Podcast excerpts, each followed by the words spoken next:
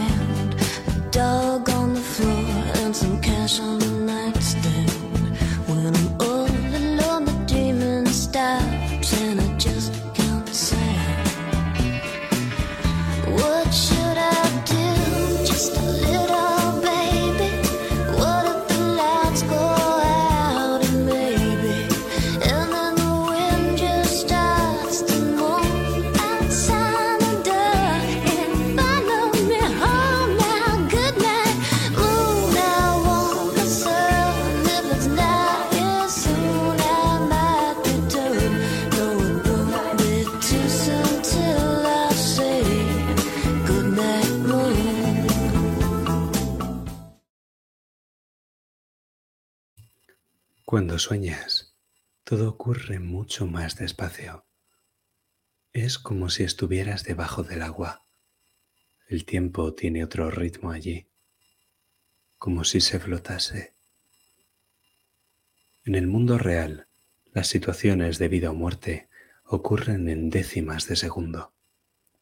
Pero en, en los sueños tienes toda una vida para pensar en que vas a morir. Cuando sueñas, todo ocurre mucho más despacio. Y de esta forma, cuando te das cuenta de que estás soñando e intentas despertar, a veces es demasiado tarde. Ojalá le hubiera hecho caso a Madame Eva. Ella me había prevenido de aquella mujer, Clara. Y lo cierto es que la tipa me cabreaba. Cuanto más pensaba en ella, de peor humor me ponía. Ella no era una timadora cualquiera. Creía en lo que hacía y aún así se aprovechaba de su arte para sangrar a los ilusos. Pero una vez escuché a Helen Dickens pronunciar su nombre, me di cuenta de que Helen, como Clara, habían sido embrujadas por el culto a ese dios que llaman Nodens. Por supuesto que no creí en ello en el momento, pero Helen sí que lo hacía, así que merecía la pena probar con las dos mujeres juntas. Ahora bien, para eso tenía que convencer al perro guardián con las mejores piernas de toda California. Las mujeres me han perdido toda mi vida. Ojalá le hubiera hecho caso a Madame Eva.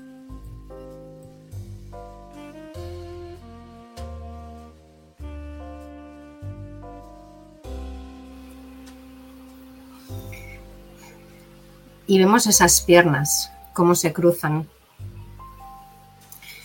sentadas detrás de una butaca, en esa misma habitación en la que te recibió. Las manos le tiemblan un poco al coger el vaso de whisky que le da Whitegrass el mayordomo que te ofrece uno a ti. Está visiblemente afectada por lo que ha pasado arriba en la habitación.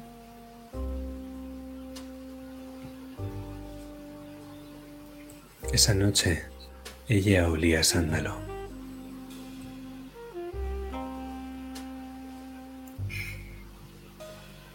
Le da un trago.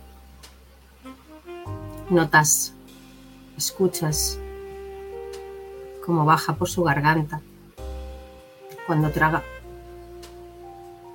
y abre muy pocos los labios para exhalar ese vapor del alcohol.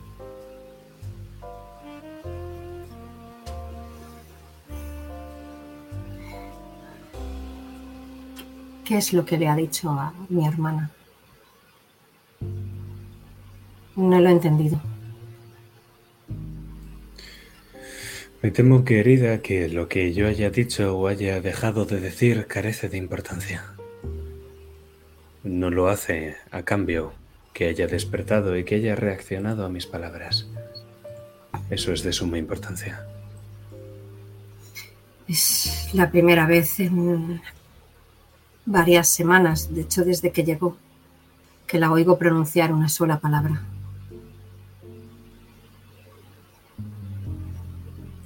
Y por eso, menos importante que lo que yo dijera, fue lo que ella dijo. ¿Reconoce el nombre de Clara?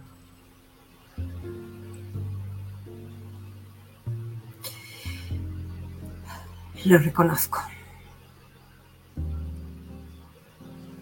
Aunque esperaba ciertamente no tener que volver a escucharlo.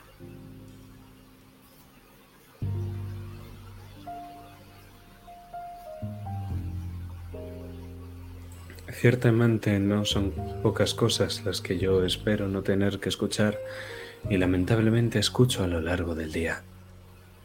Su voz, señorita Dickens, desde luego que no es una de ellas.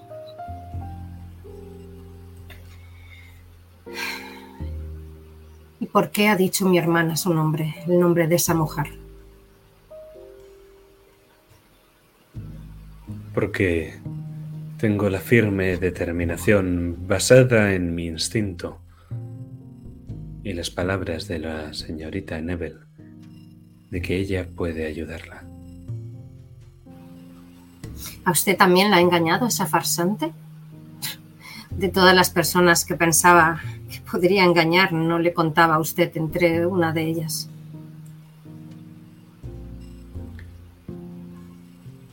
La propia Helen ha reaccionado ante el nombre que ella me dijo. No tenemos más pistas. Los médicos no han servido de nada, ¿verdad? Los psicólogos, los médicos de la mente no pueden ayudarla. Y si lleva los meses que lleva en ese estado, no podemos esperar que salga de él un buen día. Sé que usted me contrató para descubrir quién le había hecho eso, pero ¿Y crees que ha sido Clara? No.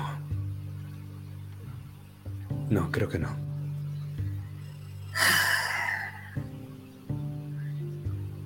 Y le pega otro trago, casi vaciando la copa.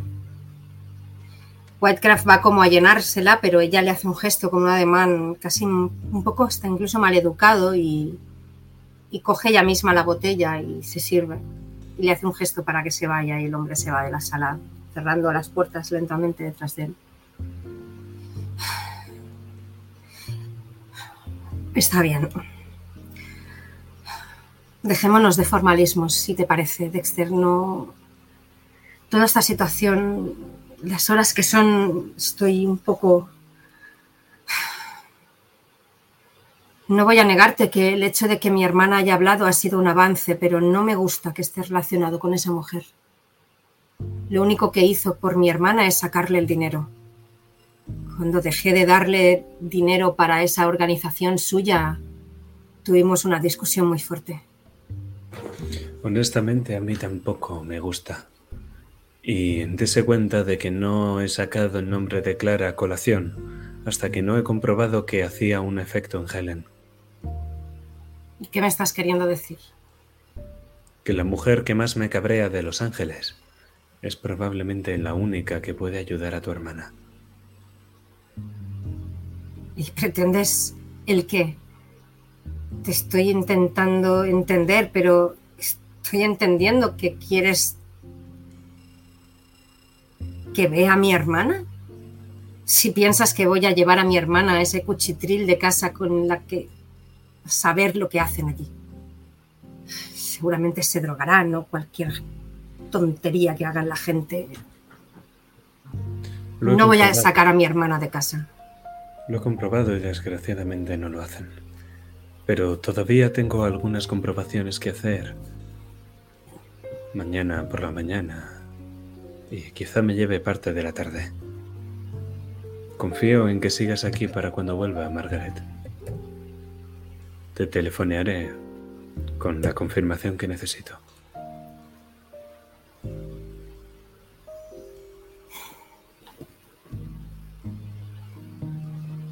He de reunirme con unos hombres primero, Margaret. en relación a la situación de mi hermana? Todavía no me has contado nada. Ahora mismo no puedo pensar en otra cosa.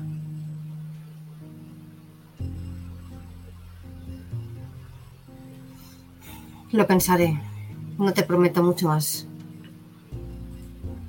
Aunque no me gusta nada la idea de que esa mujer esté cerca, la vea o... Lo pensaré, es lo máximo que te puedo prometer ahora mismo. Es una promesa al menos. He hecho trabajos por menos. Me levanto. Ella no se levanta, se queda mirando la copa que se acaba de servir llena.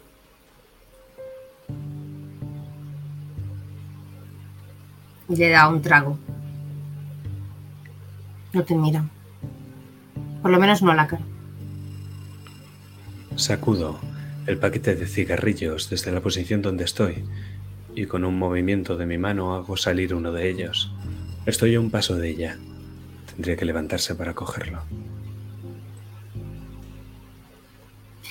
Cuando oye el sonido del, del- del cigarrillo, levanta ligeramente la mirada, ladeando un poco la cabeza, de la misma forma que lo hizo cuando estaba en tu despacho. Parece que hace un siglo de esto, pero fue prácticamente hace, ¿qué? Menos de un día y medio. Y abre esos ojos y te mira y mira el cigarrillo. Y te da la sensación, aunque no sabes si es cierto o no, si, que abre, entreabre un poco los labios cuando lo hace. Quizás sea inconsciente por la necesidad de fumar debido al nerviosismo, quizás sea hecho a propósito.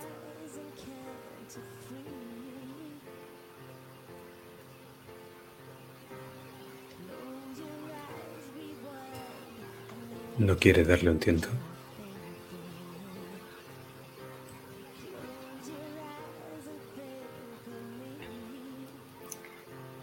Descruza las piernas y apoyándose ligeramente en el, en el brazo de esa butaca se levanta. ¿En serio vas a hacer que me levante? Y se levanta y se queda muy cerca de, de pie delante, está enfrente tuyo, otra vez separados solo por ese paquete de, de cigarros, ese cigarrillo que sale del paquete. Su rostro estaba tan terso como el ala de un ángel. No pude resistirme.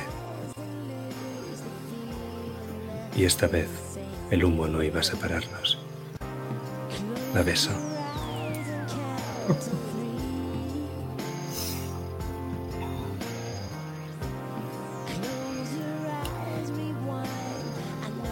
acepta ese beso durante unos segundos, donde puedes saborear esa miel de sus labios.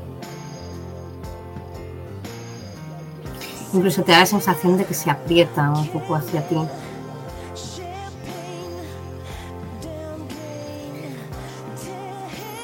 Pero después se retira hacia atrás. Esa noche ella también sabía sándalo.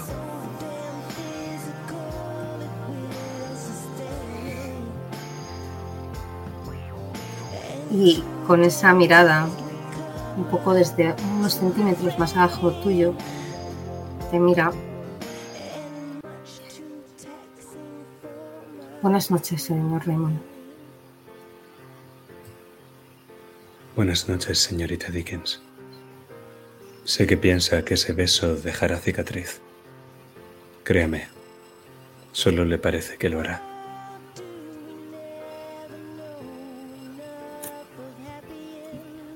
No te contesta, se gira como para volver a servirse, pero el vaso sigue prácticamente lleno. Sabes que no quiere mirarte los ojos ahora mismo.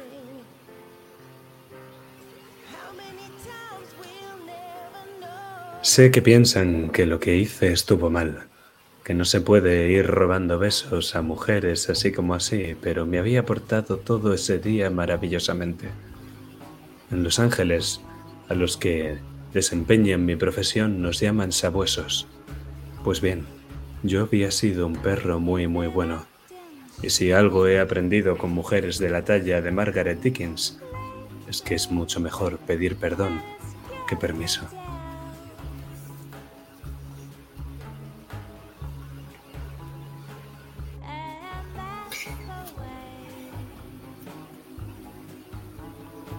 Con ese, ese gesto vemos la espalda de Dexter salir de esa casa en Beverly Hills. Vemos su espalda perderse hacia la parte baja de la ciudad y ahí fundimos en negro.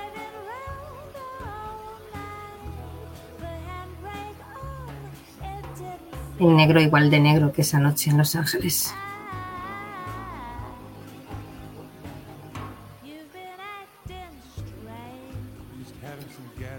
Una noche en la que creo que Dexter dormirá pocas horas, porque esta noche se ha hecho muy larga. Y me gustaría saber dónde le veremos despertar. De nuevo en su despacho. Se ha quedado dormido en su sillón giratorio. Y ahora que tenemos algo más de tiempo podemos echar un vistazo a que entre los libros llenos de polvo en las estanterías hay cinco archivadores de un color verde algo deslucido. Hay dos que no están muy llenos, los otros tres están llenos de aire puro de California.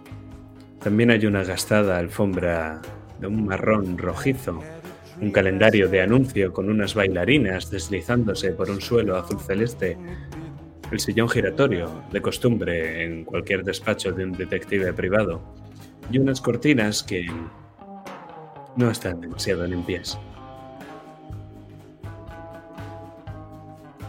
Y vemos a Dexter cómo acaba de despertar y, y casi dando manotazos encima de la mesa, encuentra una pipa. Empieza a meter tabaco dentro. Casi se le había olvidado que la tenía.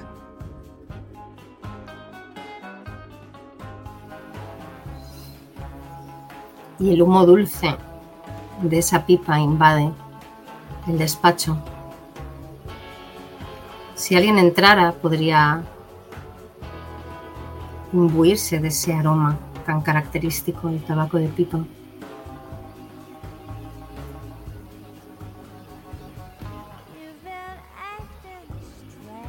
Si es que pudiera ver a través de la niebla. Porque hasta que no abras un poco la ventana, ese despacho se cubre de la niebla de esa pipa. Y casi solo podemos ver la rojez cada vez que absorbes el humo que quema ese tabaco y que ilumina parte de esa, de esa estancia. Y yo seguía aspirando el humo de mi, de mi pipa al tiempo que escuchaba el teclear de la máquina de escribir en la pared de al lado. Escuchaba el ruido de los semáforos en Hollywood Boulevard y el susurro de la primavera en el aire, que de alguna forma me recordaba una bolsa de papel arrastrada por la brisa en una acera de cemento. Ese verano había sido caluroso. No lo sabía entonces, pero esa tarde empezaría a llover y no pararía hasta el fin del mundo.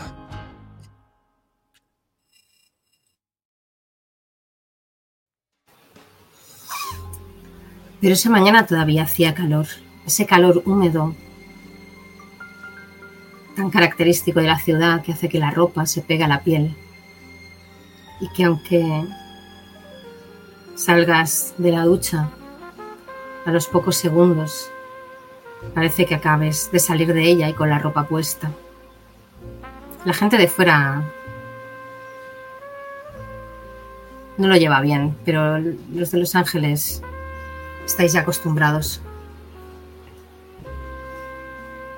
Me dirijo a comprar una botella. Y Johnny Walker White Label. Si después de mi primer encuentro Marshall Daly no mentía, o al menos sus gestos no lo hacían, el hombre es alcohólico. O por lo menos, quizá no lo suficiente para merecer tan nombre, pero sí el tener un gusto a deshoras por la botella. Me recuerda a mí mismo. Y esta vez esperaba que en lugar de recibirlo con la botella y la pistola, solo tuviera que recibirlo en mi despacho con la botella.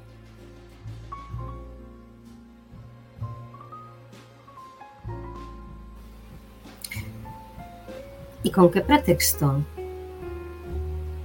esta vez vas a conseguir que venga Marshall a tu despacho, Dexter? Muy fácil. Solo tengo que garabatear unas palabras donde menciona el nombre de Helen Dickens y saber algo nuevo que él no sabe. Interesante.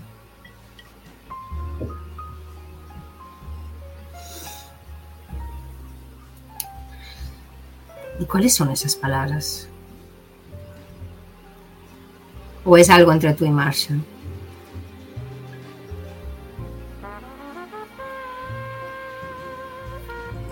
Ahora que me he librado de aquellos que le seguían, creo que podemos empezar a hablar de Helen Dickens y de cómo podemos ayudarla juntos.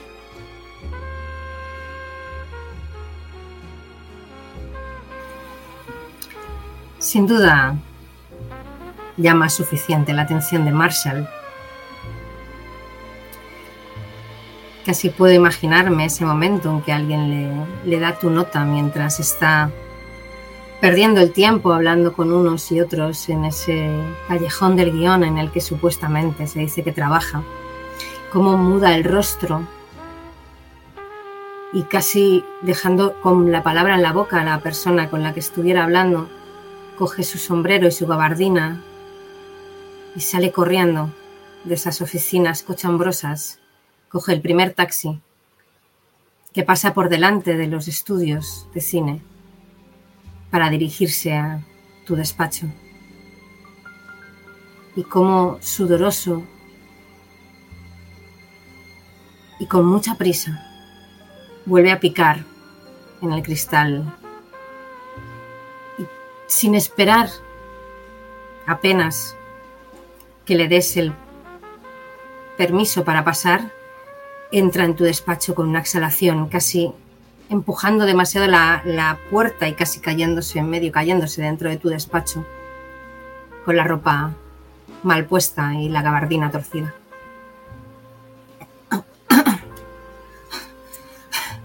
Está sin aliento. Me, me, he venido lo, lo, lo, más rápido que he podido. ¿Qué, qué, qué sucede? ha cambiado de idea. ¿Puedo ir a ver a Margaret? ¿Cómo está? Eh, eh, necesito verla, señor. Yo... yo eh. Hace mucho calor esta mañana. Apuesto a que tiene sed, Bailey. sí, he venido. Tengo calor. Sí, sed. Sí, cualquier cosa. Pero dígame...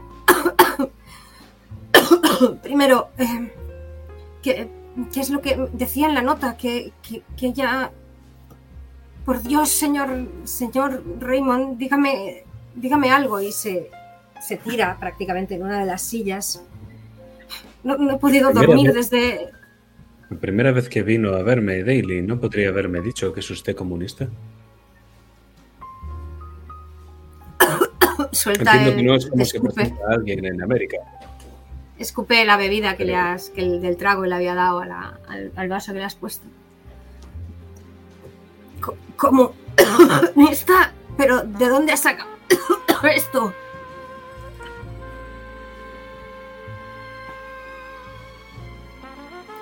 Eso no importa. ¿Qué tiene que ver? Eso no tiene nada que ver con ella.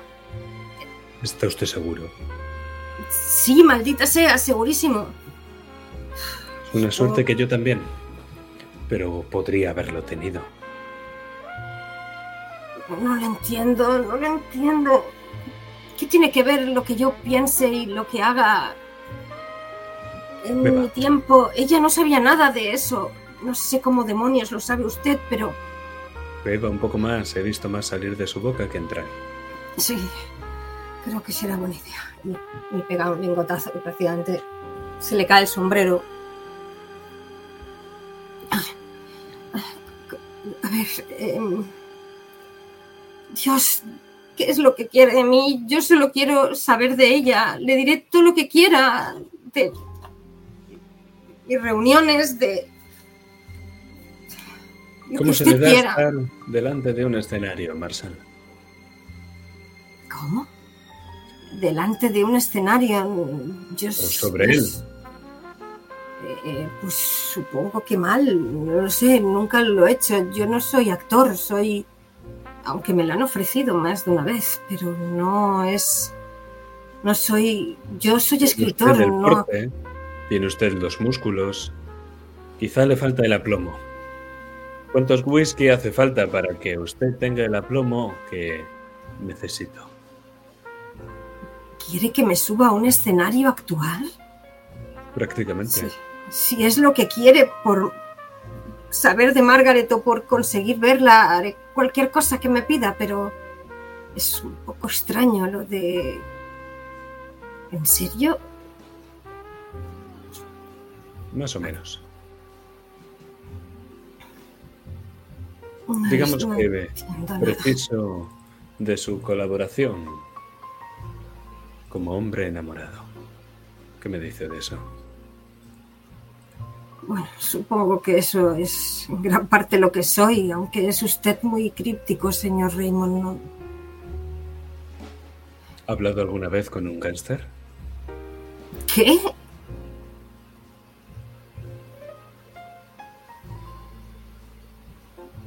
Y con ese qué. Y con esa cara de sorpresa absoluta de Marshall Daly.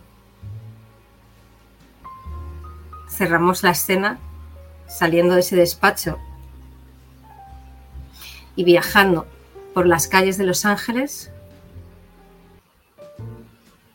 hacia un lugar que no tiene absolutamente nada que ver con el despacho de Dexter Raymond.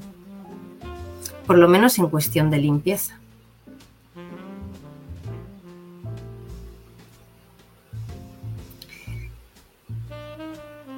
Y estamos ya muy cerca de ese lugar.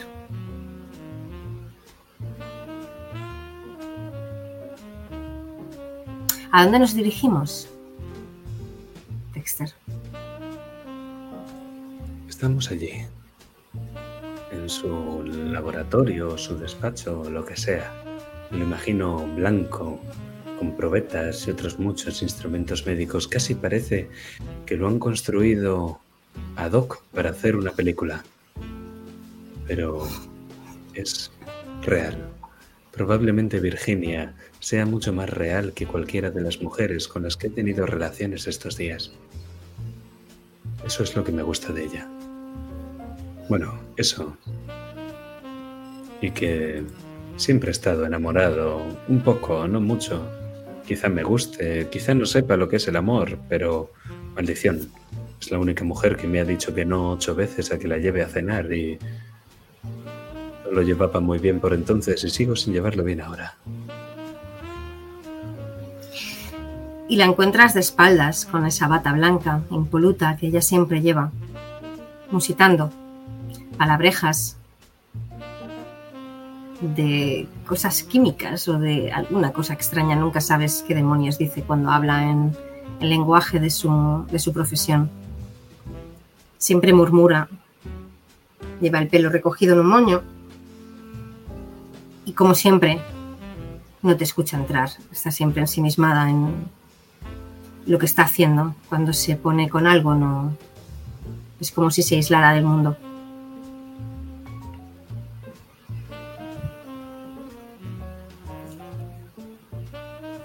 Y cuando por fin estás a su lado y prácticamente encima de ella y se da cuenta de tu presencia, pega un pequeño bote. Eh, tenía, a que es cloro. Siempre me acabas diciendo que es cloro, de alguna forma u otra. Maldita sea, Dexter Raymond. Casi como hayas contaminado la placa que está Y coge una placa de Petri que estaba pues justo pon- para poner debajo del microscopio. La, la pone, la pone a un lado y se gira hacia ti. Te he dicho mil veces que piques a la puerta antes de entrar. No es muy difícil de recordar. Mm, Suelo hacerlo cuando me las encuentro cerradas.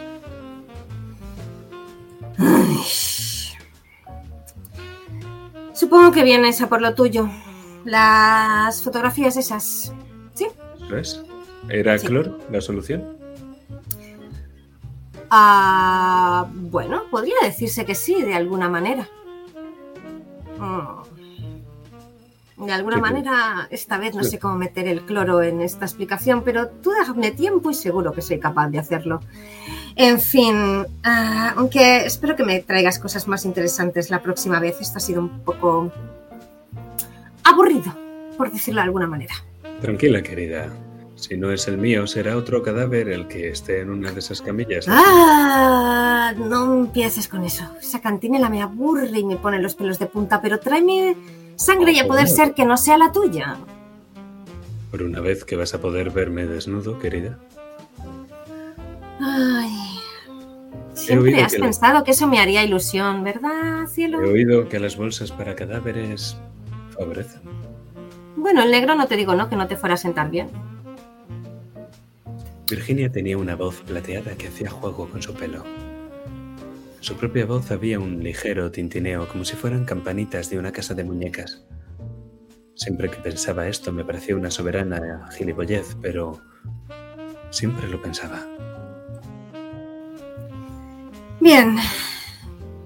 Puedes dejar el sándwich eh, vegetal allí, espero que hayas traído, porque si no, al igual esas fotografías se me habrán perdido, así que déjalo donde siempre, corazón, y voy a buscar lo tuyo. Y se va a un cajón metálico, lo abre y empieza. Siempre se me olvida, ¿amabas u odiabas la mayonesa?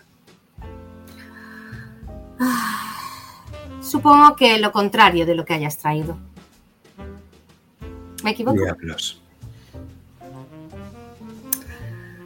Bien, aquí las tienes y saca una bolsa eh, donde puedes ver un par o tres de fotografías.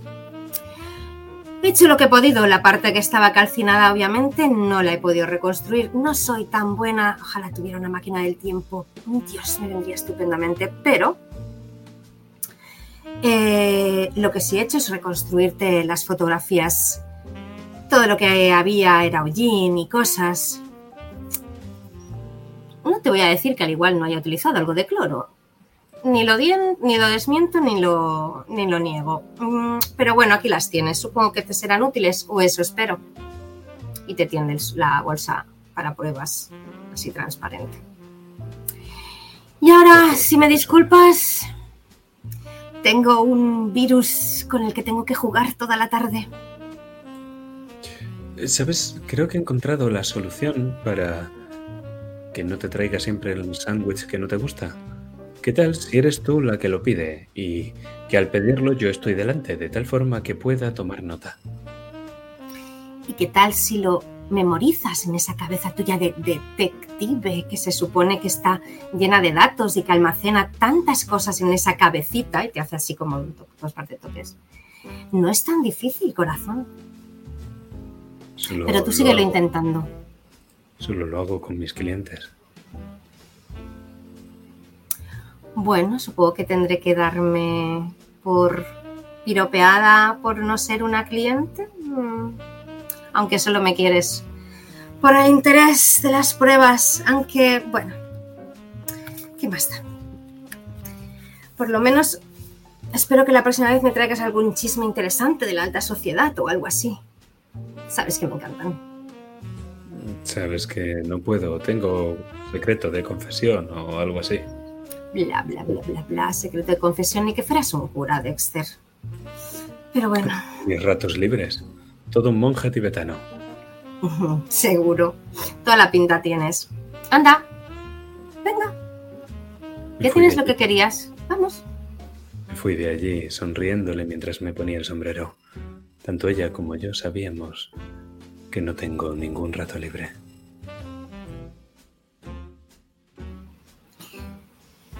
Y mientras sales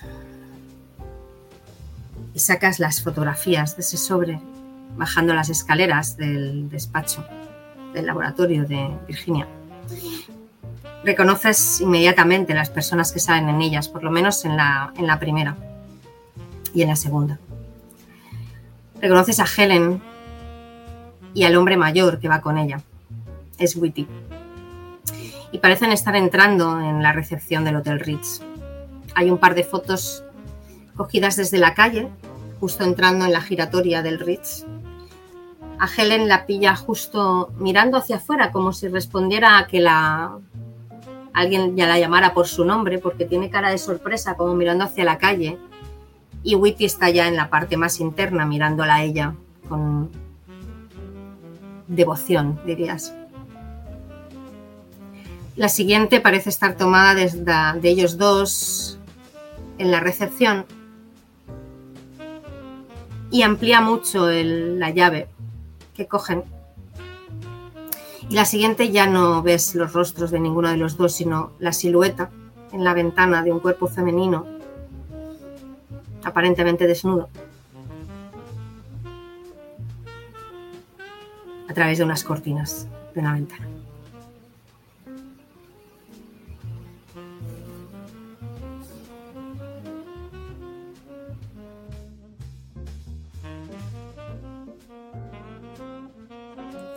Tenía muchas pistas, mucha información. En ese momento pensé que podría haberme acercado al Hotel Rage, pero al fin y al cabo la intimidad que ellos se deben a sus clientes es similar a la que yo me debo a los míos. Iría a ese hotel, pero solo si no me quedaba ninguna otra opción. Y todavía tenía cartas que jugar. Al fin y al cabo sabía que tanto ella como su contable habían estado yendo al hotel. Sabía por qué Helen estaba viendo a Whitey, pero ¿por qué estaba viendo al contable? ¿Qué necesidad tenía esa mujer de acostarse con ese hombre? Suponía que le estaba chantajeando. Phil Block. Cuando un nazi dice que eres un mal tipo, tienes que ser un tipo terrible. Así que, antes de meterme a jugar con la piraña, decidí ir a ver al pez más gordo de la pecera. Fin y al cabo, en el casino Alegría me habían concedido una cita con él. Y cuando uno tiene una cita con Guy McPhee, el jefe de la mafia de Los Ángeles, no puede faltar.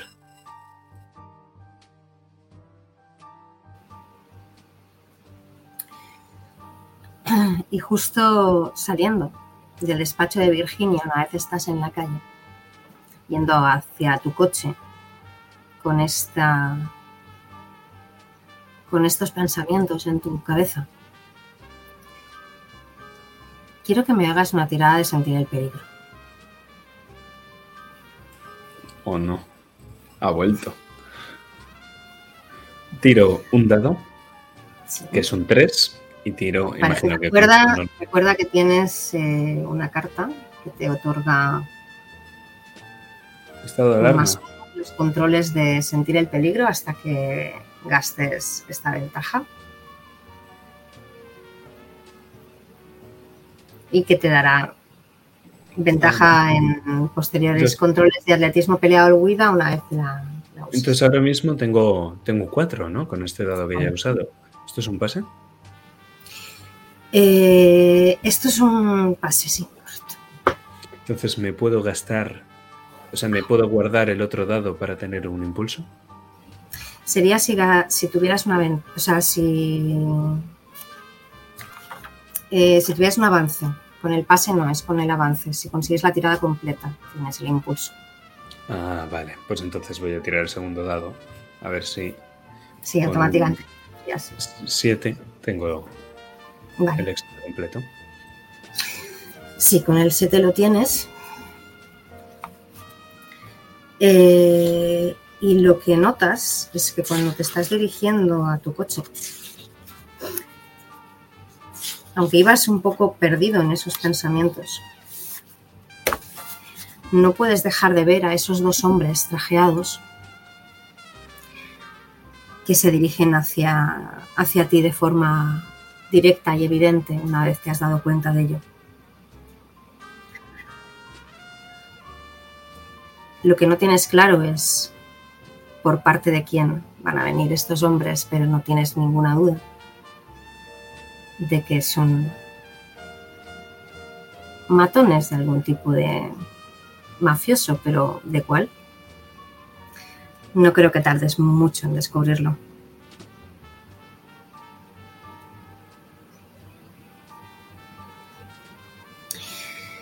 Cosa que no me interesaba hacer. Mi coche no estaba aparcado lejos de aquí, siempre y cuando no lo hubieran inutilizado.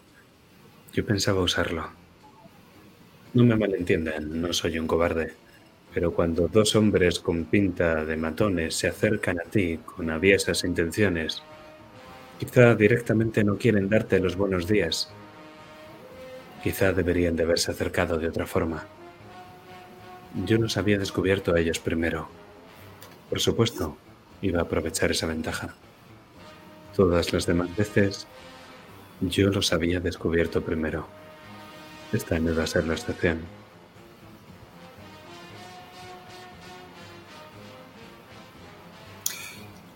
Tienes el coche bastante cerca y ellos se dan cuenta de que les has visto y aprietan un poco el paso, aunque el haberlos visto con antelación te da cierta ventaja. ¿Qué vas a hacer? Voy a ir rápidamente hacia el coche y me voy a largar de aquí. Vale. Pues llegas hasta tu coche y rápidamente te metes dentro y quemando rueda les dejas atrás y podemos ver cómo empiezan a correr y el humo de- del tubo de escape les, les da en la cara. Lo que sí que te fijas es en una cosa.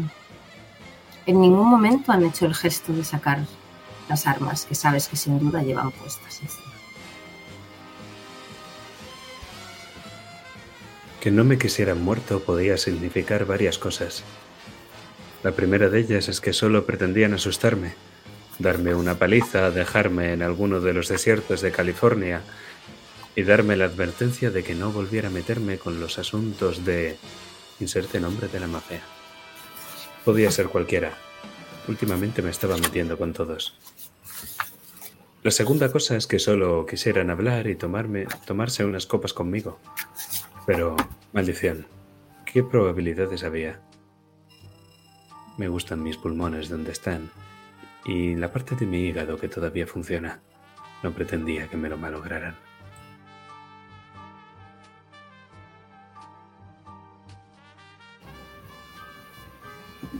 Y escapando de estos, dejando estos hombres atrás, vemos como te diriges a una de las zonas lujosas, abiertas y verdes de esta ciudad. Una ciudad que está llena de rocas y tierra seca alrededor. Pero este lugar no es así para nada.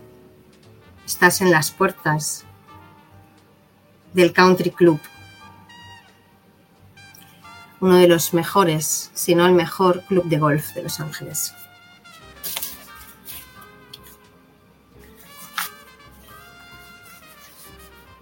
El lujo es casi ofensivo en este lugar. Tanto color verde por todas partes es extraño.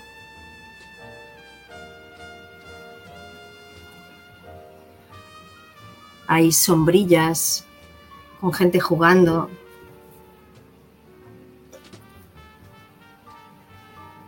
Y vemos cómo te dirigen una vez das tu nombre en esa entrada. Personalmente, uno de esos hombres vestidos de blanco, abotonados y con esos zapatos tan curiosos, te llevan andando, atravesando un buen tramo de ese césped verde hasta una zona apartada, donde ves a un hombre que te suena. Quizá coincidiste con él, por lo menos de vista en algún momento en la comisaría antes de dejar el cuerpo, o no, no lo sé, pero sin duda conoce su rostro, ya que ha salido múltiples veces en los periódicos. Guy McPhee, uno de los personajes más populares, temidos de esta maldita ciudad. Y por supuesto corruptos. Nombre alto, de orejas de soplillo, bien vestido, de una forma casi caricaturesca.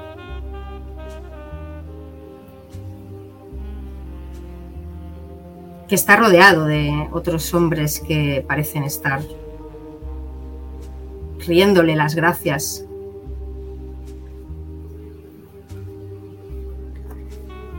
Y este hombre te acompaña hasta donde está él con su comitiva, por así decirlo, mientras se pone con uno de sus palos de golf y empieza a colocarse para tirar una de esas bolas.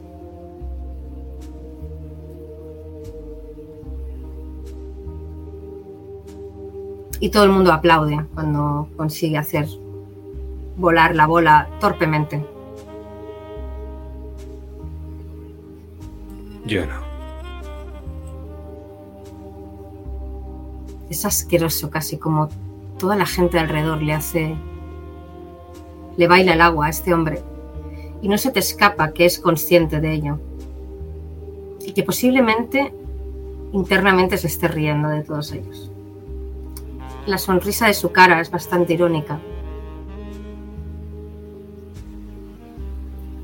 Aunque también es muy consciente de- del poder que ejerce sobre los demás. El hombre tenía las piernas largas, cintura ancha y hombros altos, unos ojos castaños en un rostro inexpresivo en su superficie y mucho en el fondo.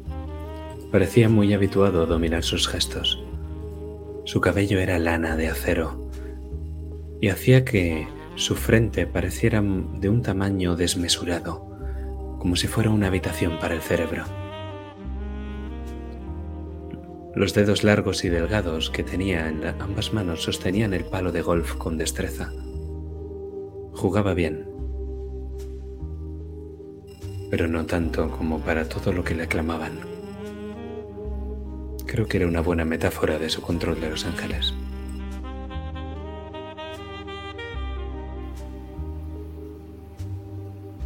Esos vítores suenan, los aplausos. Y el hombre se gira para coger otro, otro palo. Mientras ah, hay una persona, miembro del club de golf, que corre raudo a poner otra pelota. Y yo corro a darle el palo. Lo coge y te mira. Y por unos segundos tenéis los dos el palo cogido.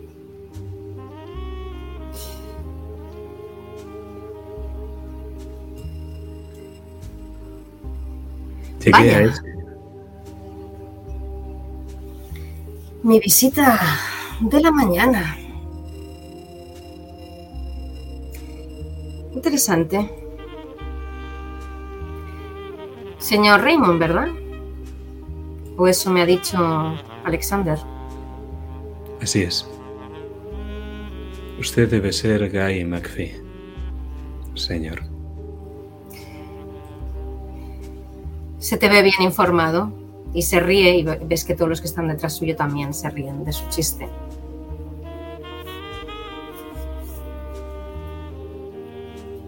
Todo el mundo sabe quién es Guy McPhee en la ciudad, al fin y al cabo. ¿no? Esperaba de la nuestra una reunión privada. Oyes el murmullo de gente detrás suya. El hombre da un par de golpes con el zapato en el palo. Y se gira y automáticamente cuando se gira La gente calla.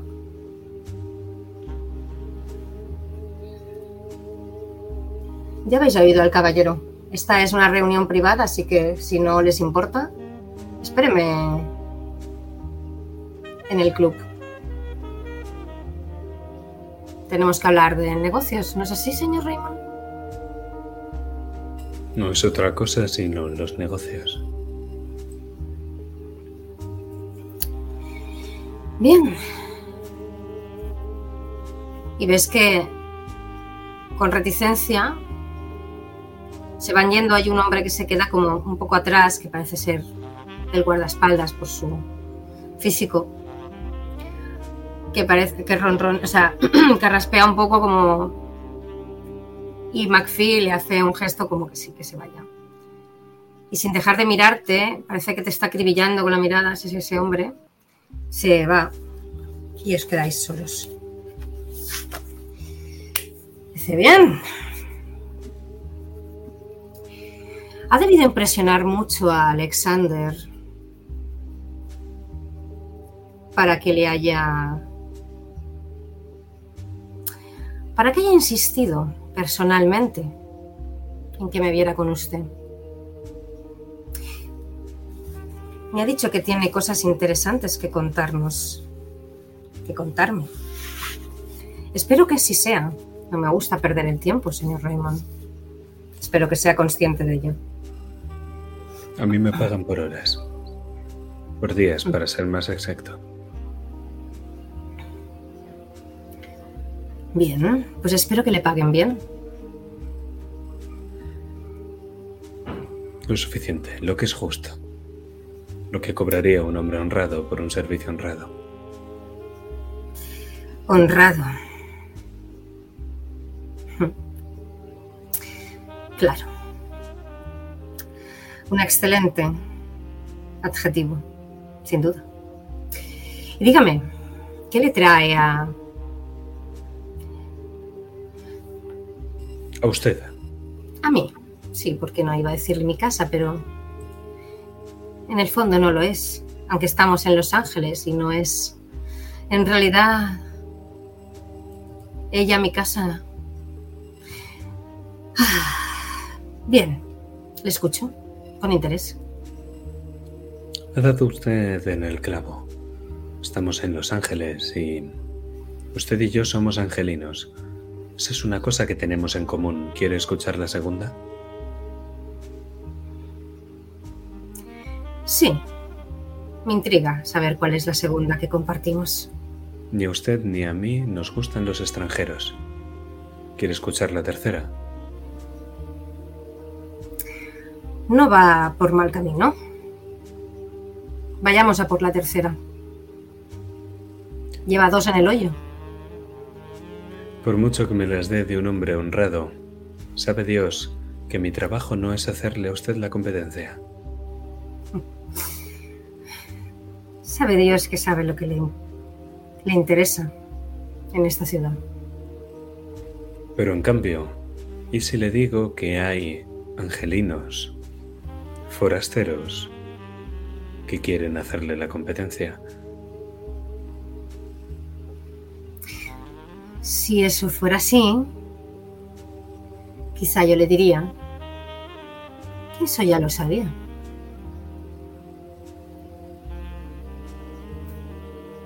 Sí.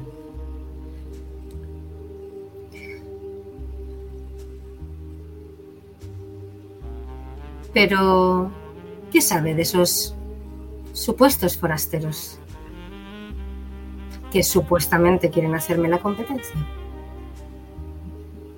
Yo no he hablado de supuestos.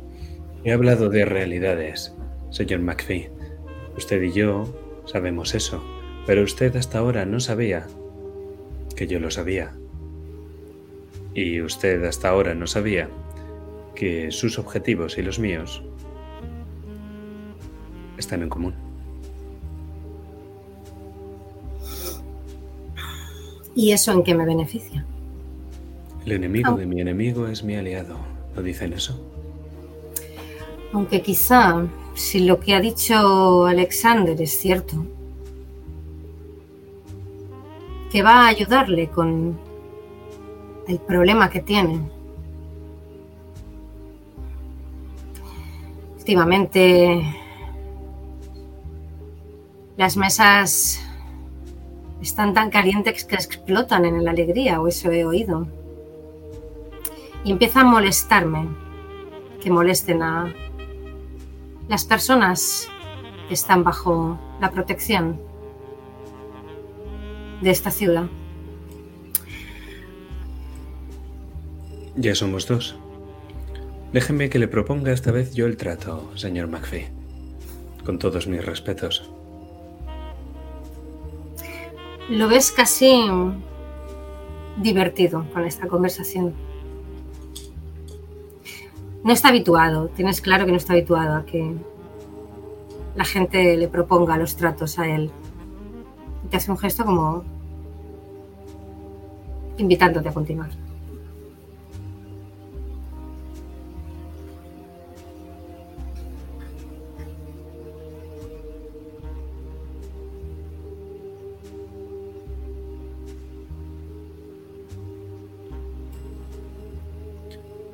Guy McPhee y Mikey Cohen. Ambos dos me interesan igual que le interesan a usted. Pretendo colarme en cual sea su agujero, hablar con ellos y sacar a la palestra sus trapos sucios. Si mi información y mi intuición no me fallan, eso les hará caer. Y de ahí creo que podemos sacar mutuo beneficio. Pero de poco voy a servir con plomo en las entrañas. No sé si, señor McPhee. Vaya.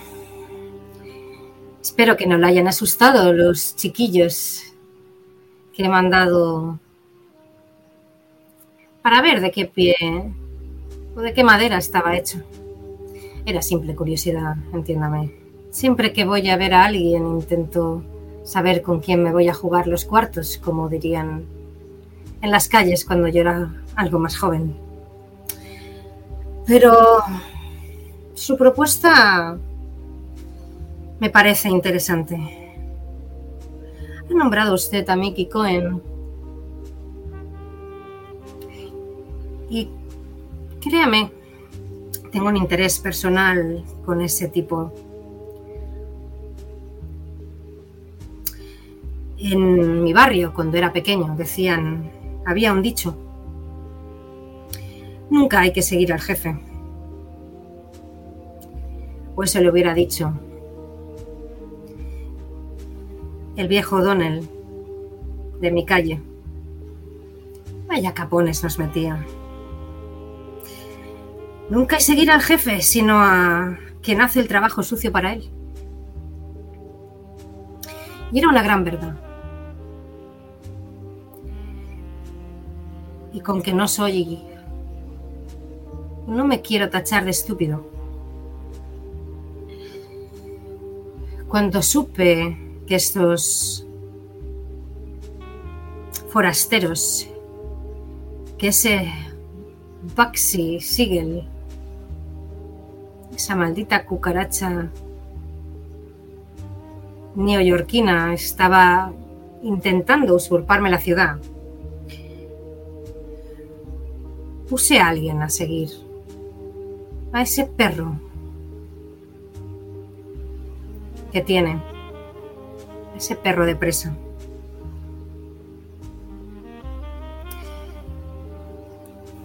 Era alguien de su gremio quizá lo conociera.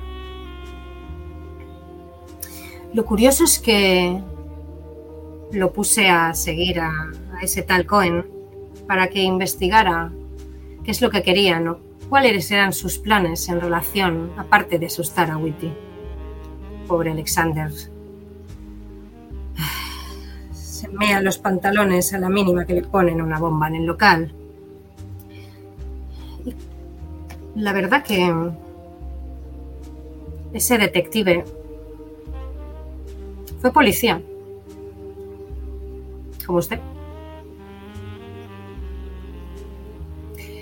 Eso es solo a medias incorrecto. Yo trabajaba en la oficina para el fiscal del distrito. No me pregunte la diferencia, ya se me ha olvidado. Sí, seguramente al fiscal del distrito también.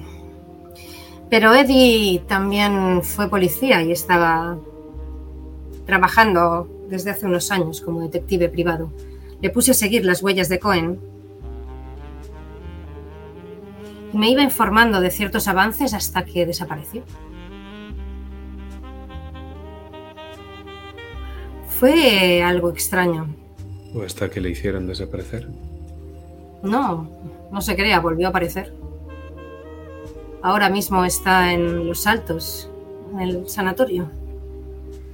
Cuando reapareció yo pensé que simplemente se había bebido todo lo que le di de adelanto y no quería enfrentarse a mí, pero apareció al cabo de unas semanas sin memorias de quién era, o por lo menos no conseguimos sacarle ni una palabra.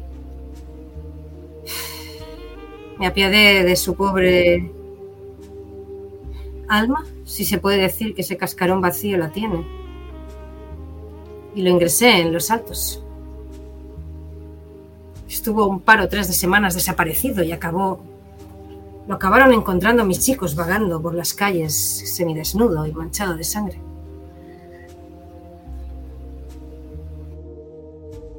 Una lástima, sin duda. Era un buen detective.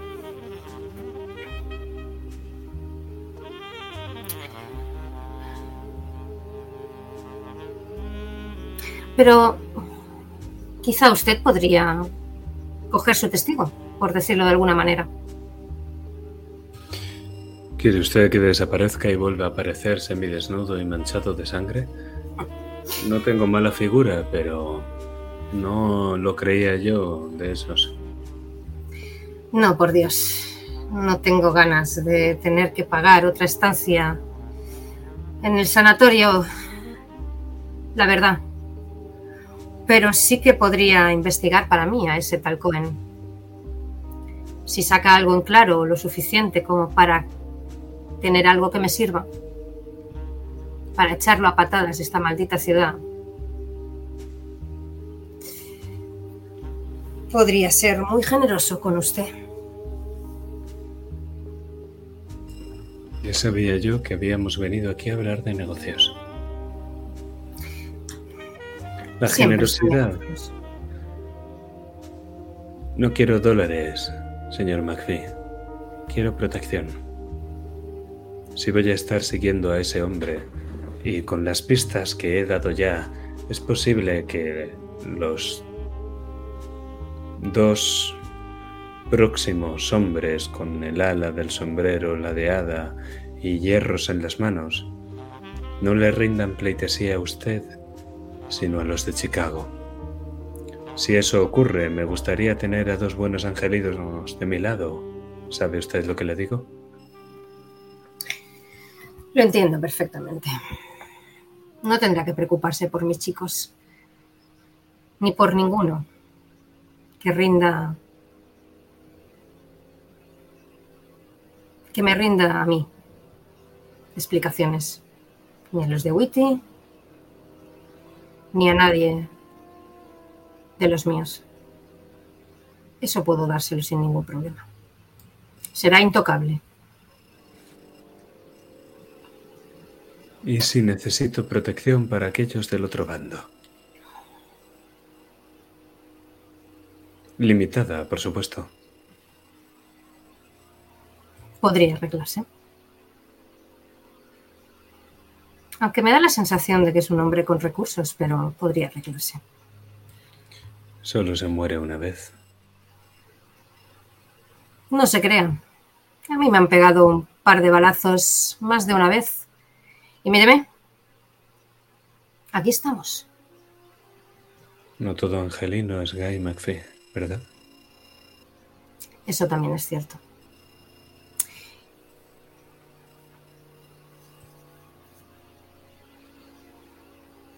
Le haré llegar un teléfono.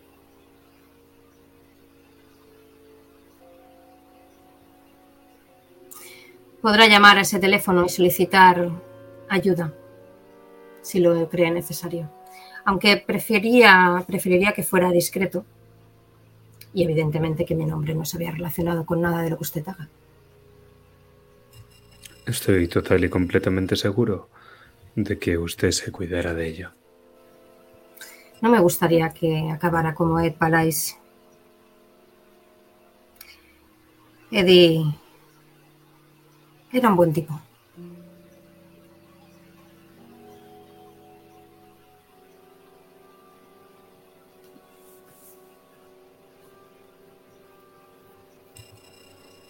Todos somos buenos tipos aquí, ¿verdad?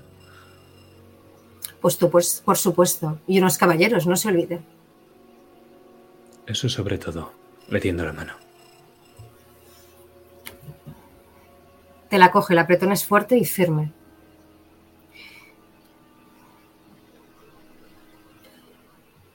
Hasta más ver, señor Raymond. Me doy la vuelta sin despedirme y tocando un poco el ala de mi sombrero. Mi figura y la de mi gabardina beige se pierde en ese campo verde, como si fuera una mota de polvo, como si estuviera total y completamente fuera de lugar.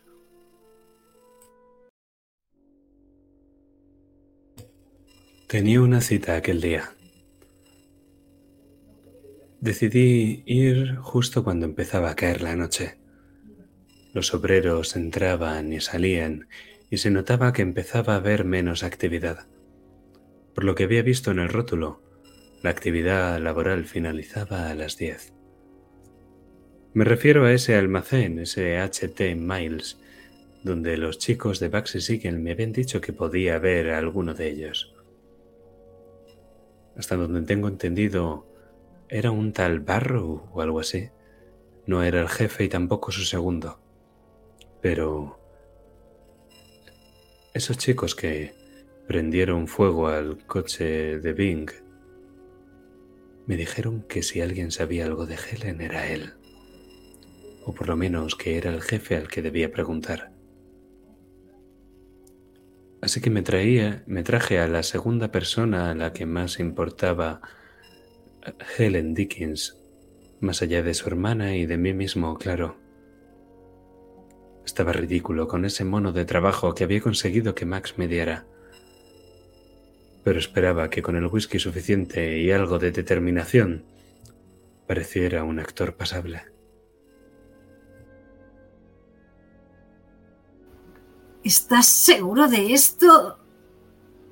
Dexter, estoy horrible. Nadie se va a creer que con mi cutis vaya a ser un trabajador. Tú solamente habla con la voz de un hombre que no ha dormido bien y que no y que se bebe su dinero. Creo que no te será muy difícil.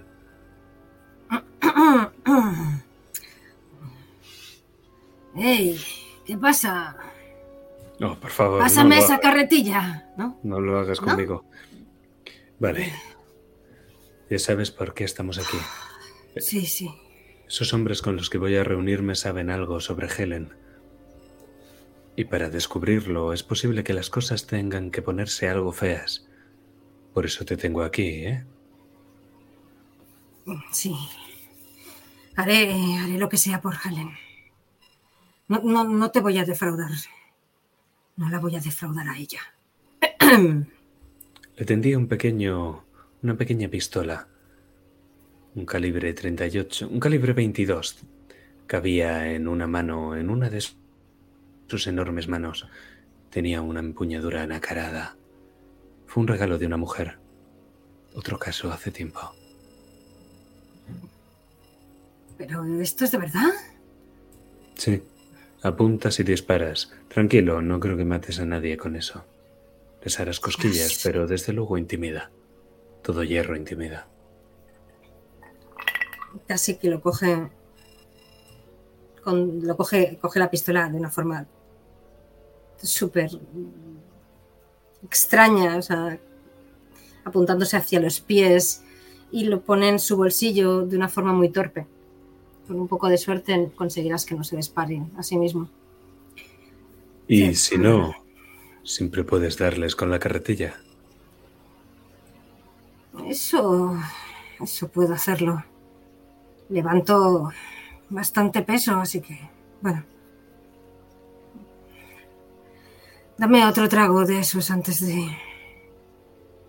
Que vaya ahí dentro. Espero que no me peguen un tiro. Ya somos dos, socio. Ya somos dos. Le pega un largo trago a la petaca. Se le cae un poco por la barbilla. Se limpia. Vamos, Marshall. Que tú puedes. Y se peta un poco los hombros y ves que coge una de esas carretillas que hay alrededor. Y va hacia adentro. Intenta poner una postura extraña al caminar. Está un poco ridículo. Pero quizá, quizá funcione. Y lo ves que se pierde.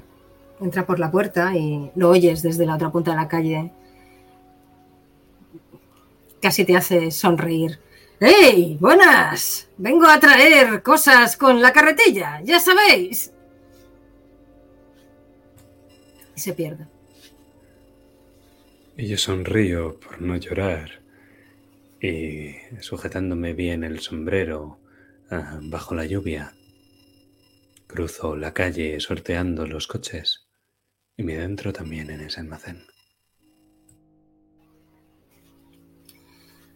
Cuando te adentras, aparte de notar que cesa el agua encima de tu sombrero, dejan a caer esas gotas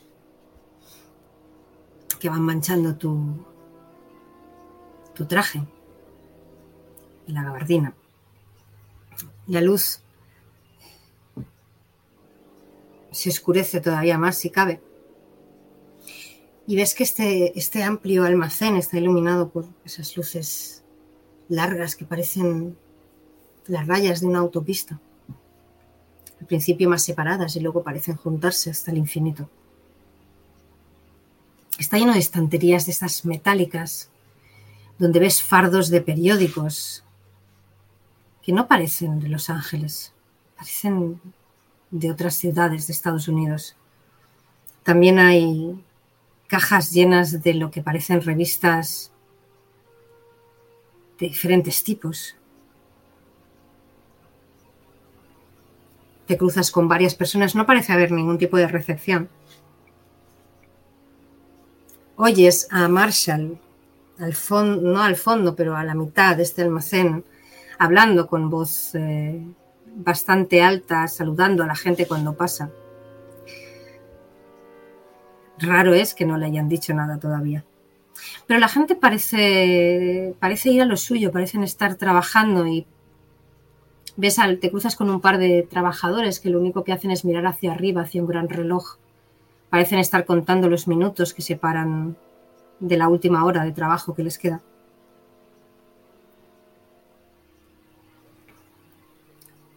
Ves las luces encendidas arriba y alguna especie de despacho o algo así. Lo que no has visto es el acceso todavía. El lugar es enorme. Te cruzas con un par o tres de trabajadores que simplemente levantan la vista como... No parecen sorprendidos de ver a alguien de tu guisa ahí dentro. Simplemente levantan la vista, hacen un pequeño saludo o se tocan la gorra cuando pasan por tu lado.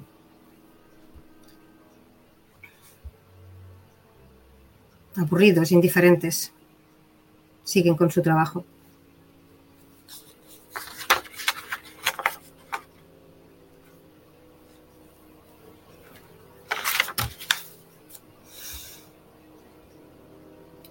Y hay muchas, muchas revistas de gimnasia. Excesivamente llenan de cajas y cajas de revistas de gimnasia. Sabes que de- detrás de las portadas de esas revistas de hombres con pesas y ese tipo de cosas, hay de todo menos hombres con pesas, sino más bien mujeres ligeras de ropa. Un negocio al que desde luego se dedicaban los mismos hombres que se dedicaban al crimen. Pero no iba yo a escandalizarme. Busqué el acceso a la parte de arriba. Estaba claro que el hombre con, con el que debía de reunirme se encontraba allí. Lo buscas y no te, no te es muy difícil encontrarlo. A la mitad aproximadamente, cuando estás un poco más adentrado de la mitad de, distancia,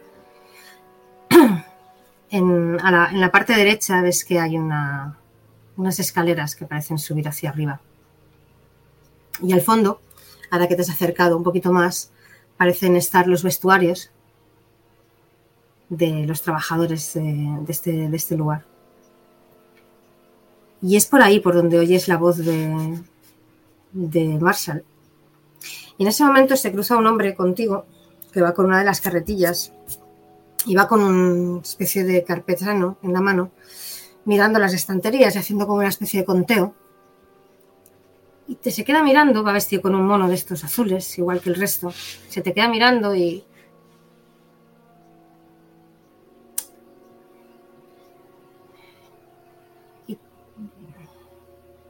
¿Tú eres nuevo? No había visto, no te había visto por aquí. Cosa que me alegra. Es que estoy buscando a tu jefe. Tengo negocios que tratar.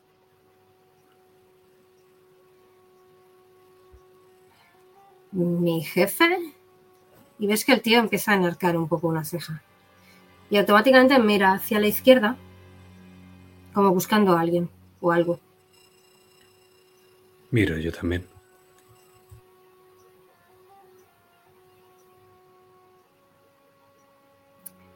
Te parece ver como movimiento por el pasillo de al lado, pero no has llegado a, a verlo. ¿Cómo ha entrado usted aquí? Eh, Por la puerta está abierta. ¿Su jefe? Tengo una cita con él. Me está esperando. eh, No es un hombre creo que debería consultarlo. Y sigue buscando como a todas partes. Y escuchas un silbido. Como un...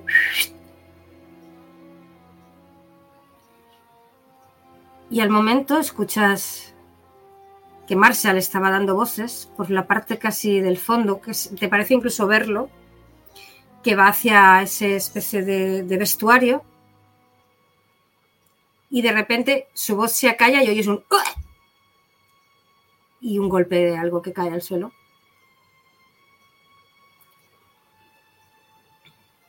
Tírame sentir el peligro, por favor.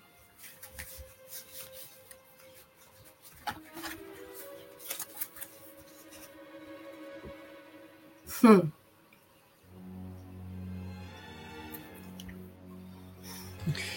Es un 5 en total. Tres, cuatro. No, el más uno ya no lo tienes. Lo has eh, no, estés- en, en todos los controles de sentir el peligro hasta que utilices esta ventaja, no lo sabes. Ah, vale, cinco. Es- Esto está bien. Pero igualmente no es suficiente. Aunque es mejor, es un pase.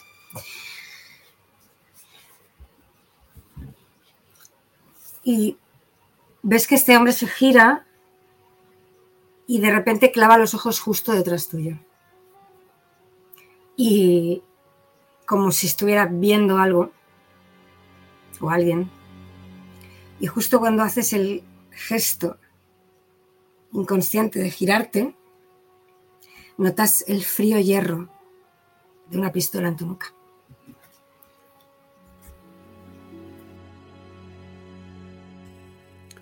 Alzo las manos y me voy girando lentamente hacia la persona que está en mi espalda. Y cuando te giras, ves el rostro de ese hombre que viste fuera del casino de la alegría.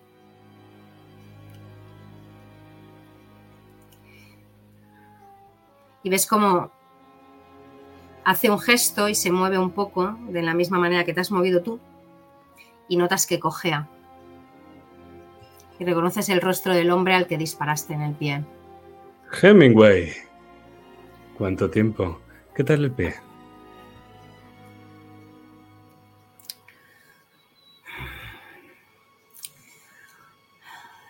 Mejor. ¿Cuánto me alegro? No creí que tuvieras agallas de venir hasta aquí. Venga ya, si fuera un 45 no se me ocurriría tenerlas, pero con un calibre 32 creo que ya tengo algo que decir al respecto. Te crees muy gracioso.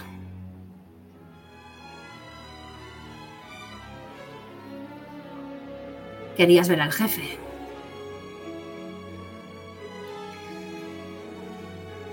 Creo que se va a divertir. Y yo también. Así que tira. Y ves que te apoya. Y. Y hace como un gesto hacia adelante para que le sigas escaleras arriba. Y justo cuando estás a punto de subir por esas escaleras, ves como el otro tipo, con una sonrisa, viene arrastrando del, del cogote el, el mono azul de Marshall, que está con la cabeza colgando, inconsciente, pero vivo.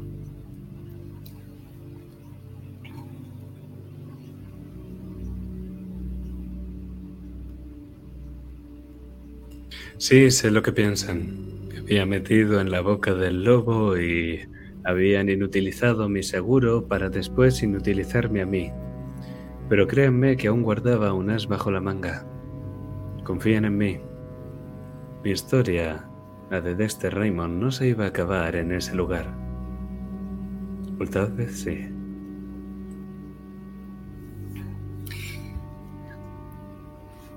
A este déjalo ahí. Que duerma un rato.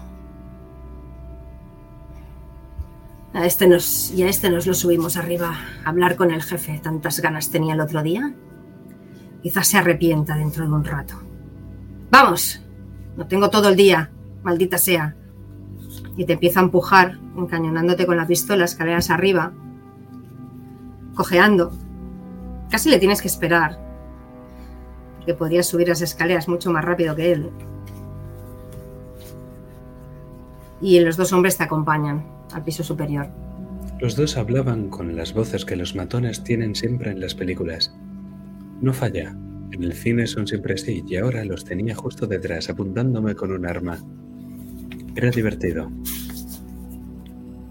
¿Era yo el espectador de la película o su protagonista? Era como si... como si estuviera soñando.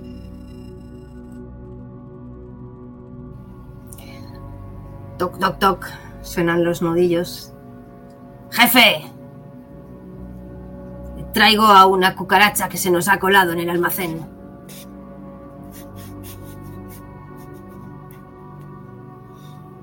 Y abren la puerta. Y te hacen entrar dentro. Estás en una especie de despacho atiborrado de cajas por todas partes, con esas revistas y algunos periódicos de Chicago, de Nueva York. Incluso algunas fechas ves que son bastante antiguos. Todo está bastante desordenado excepto el ventanal y lo que hay delante de él. Un escritorio que no sabes cómo demonios lo han metido aquí dentro ostentoso, caro, sin duda, de caoba, con una gran butaca detrás. Y sentado en ella un hombre que ese sí parece sacado de una película, sin duda alguna. Bien afeitado, con el pelo encominado hacia atrás, un traje a rayas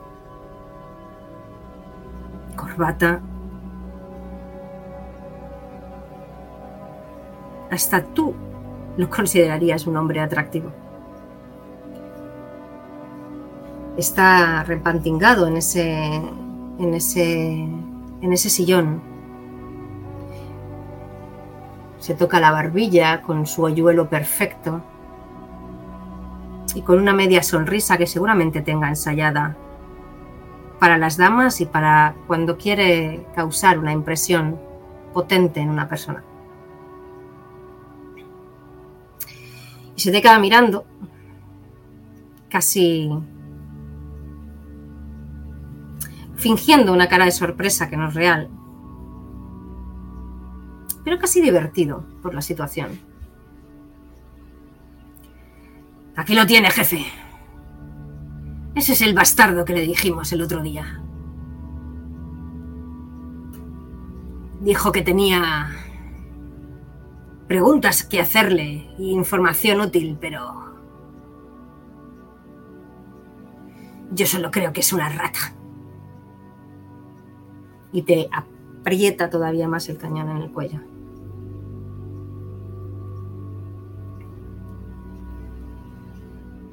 Mientras el tipo te sonríe. Bueno, sonríen a todos en general. Parece casi pasárselo bien. No le haga mucho caso. Hemingway está resentido desde que tropezó la otra vez y se hizo daño.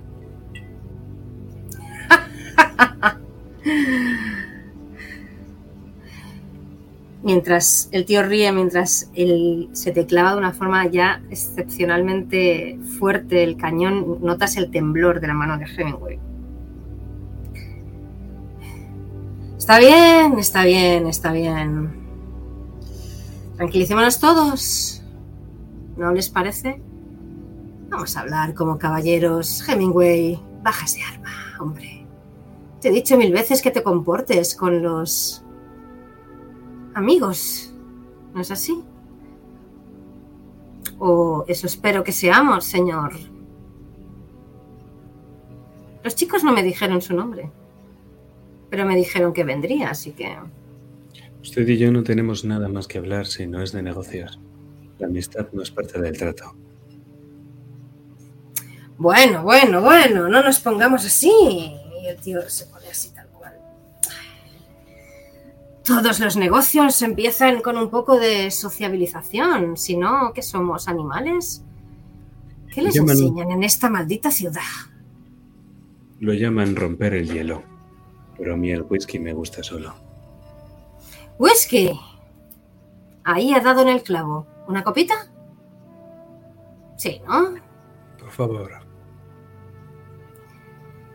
Siéntese, siéntese. Hemingway, sírvenos un par de whiskies, por favor. El hombre carraspea y guarda eso. Por Dios. Notas como, o escuchas como el arma se guarda en su sitio. Y como a regañadientes, Hemingway sirve el whisky. Y se queda al lado de la puerta, se quedan los dos de pie. Bien, y ahora que hemos roto el hielo, ¿qué es eso tan interesante que tenía que decirme, señor?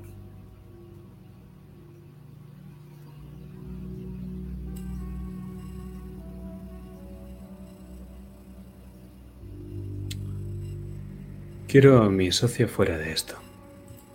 Eso es lo primero. Ha venido aquí por intervención mía y no será por intervención mía por la que lo maten. ¿Quién ha hablado de matar? ¿Quién ha hablado de matar? Perdone las formas de mis chicos, pero últimamente se han colado varias personas aquí, ya sabe. Eh, creo que son solo chavales que intentan robar las revistas de gimnasia, pero hay que proteger las propiedades de cada uno. Usted me entiende. En el mundo de la distribución de la prensa a veces hay que ser algo duro con la competencia, ¿verdad? Pero no se preocupe por su chaval. Esto es cosa de hombres. ¿A que sí?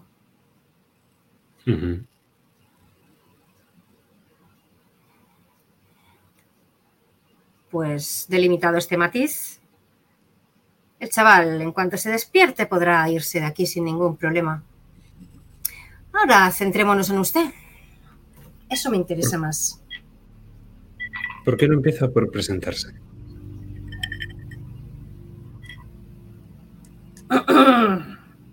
Oyes detrás de ti.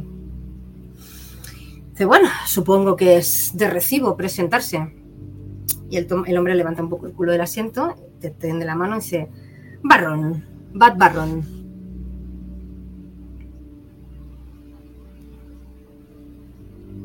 ¿Y usted es? Usted ya lo sabe. No, no tengo ni la más menor idea. Mis chicos no, al parecer, no le preguntaron su nombre. Maleducados. Yo tampoco le pregunté el suyo, pero decidí bautizarlo. ¿Qué tal si lo hacemos conmigo? Yo he dicho mi nombre. Estaría muy feo venir a casa de alguien, alguien que le invita a una buena copa de whisky y ni siquiera darle su nombre, ¿no cree? Tiene usted razón. Mi nombre es Raymond. Bien. Raymond. Bien, bien. ¿Y qué te trae? Aquí, ¿por qué tenías tanto interés con hablar con mis chicos el otro día? Vengo a hacer preguntas. ¿A cambio de? ¿Qué es lo que quiere?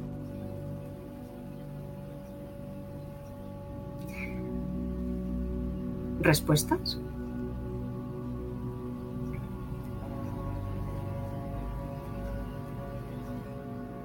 Eso quizá pueda darse. Si usted hace las preguntas adecuadas. ¿Qué le parece si jugamos a un juego, señor Raymond? Usted me hace una pregunta, yo se la contesto y luego yo le hago una pregunta a usted. Una pregunta por otra. Es justo, ¿no? Es justo. Pues venga. Mm, Dispara. ¿Qué sabe de Helen Dickens?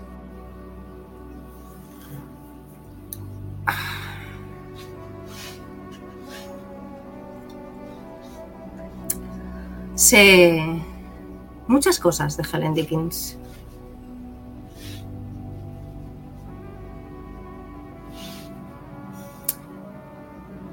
Con que soy magnánimo, aunque no vaya implícito en esa pregunta, le voy a decir una de ellas.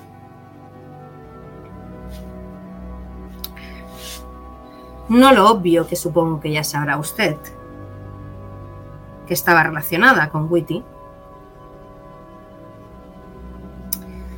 sino lo que más me sorprendió de ella, que un día en que yo visitaba el casino de la alegría, consiguió sorprenderme.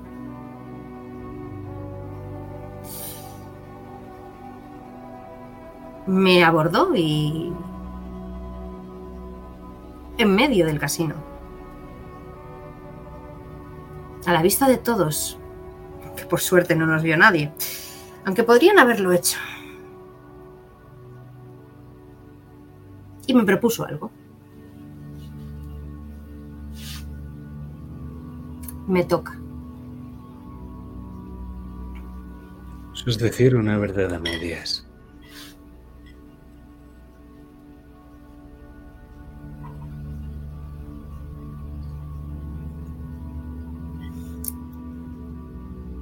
Podría haberle contestado simplemente que sabía muchas cosas de ella.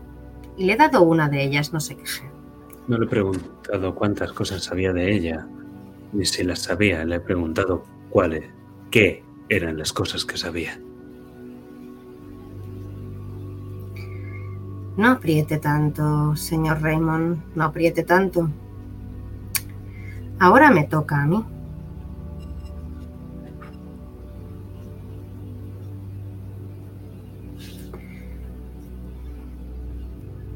Alexander Whitty.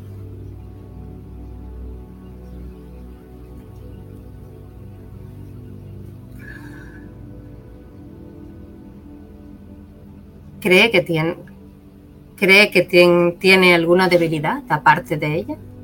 Esa es la más obvia.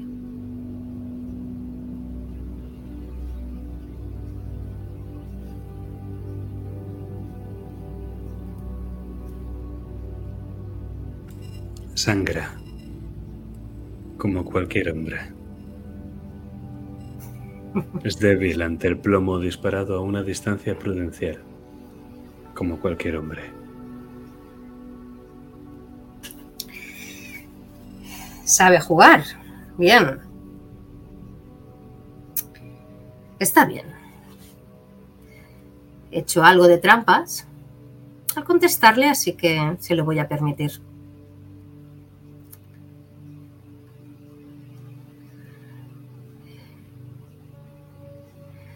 Le toca. ¿O quiere que le diga qué más tengo en común con esa mujer?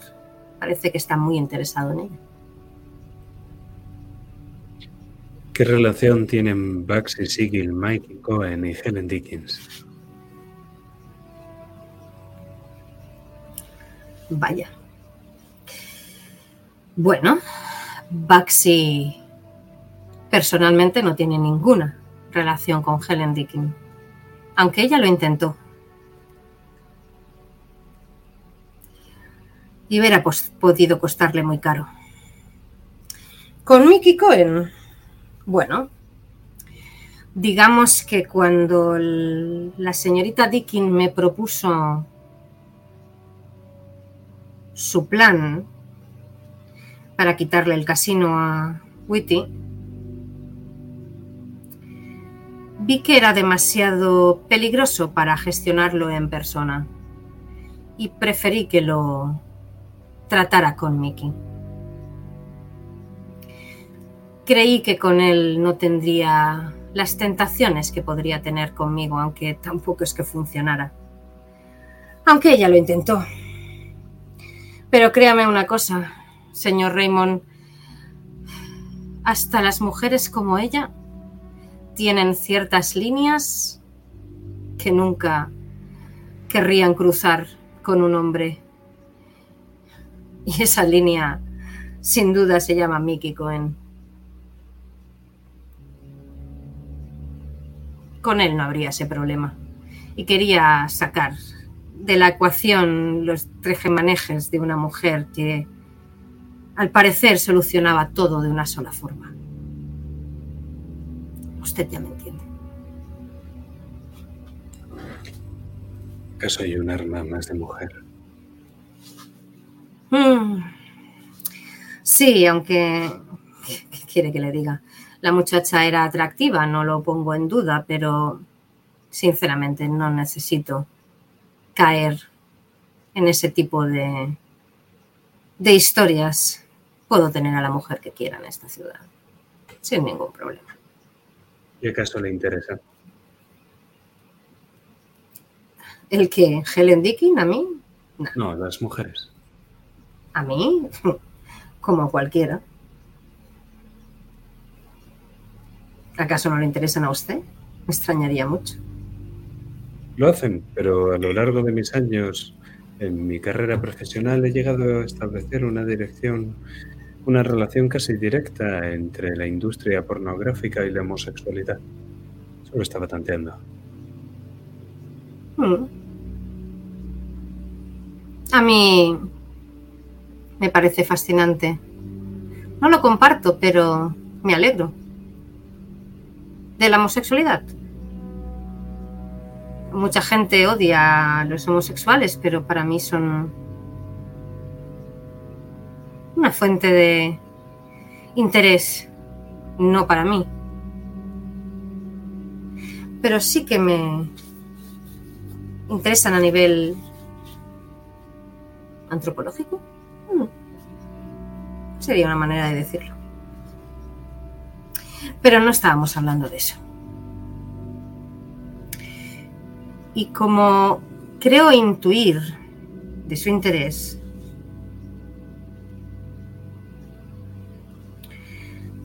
podríamos dejarnos de juegos y ahora sí ya hablar de negocios, ¿no le parece? No estamos negociando usted y yo aquí. No es una compra-venta de información esta. Lo es, sin duda. Pero podría ser algo más en firme. Sabe muy bien para quién trabajo, por lo menos eso parece. ¿Y con quién trabajo? Se ha informado bien. Y eso me gusta. Así que, ¿qué le parece si me facilita información sobre algunas personas de esta ciudad, empezando por mi bueno, mi nuestro buen amigo en común, Alexander Whitty. Me gustaría saber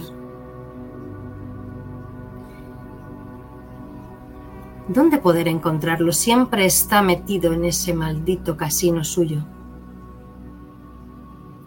Cuando nuestra buena amiga Helen estaba en activo, por decirlo de alguna manera, se movía un poquito más. Iban a hoteles. Corta Pues el es lo que ella me dijo. ¿Lo quiere?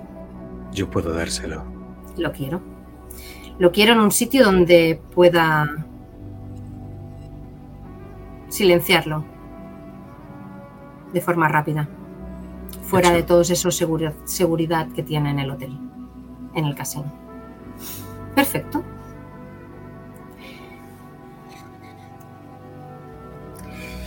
Pues entonces le contaré lo que sé de, de esa muchacha. Como le dije, se acercó a mí ese día. No me lo esperaba. Y me dijo que tenía algo que ofrecerme. Tenía una idea para quitarle el casino a Whitty con el permiso de Guy McPhee. Créame que cuando me lo dijo pensé que estaba completamente loca.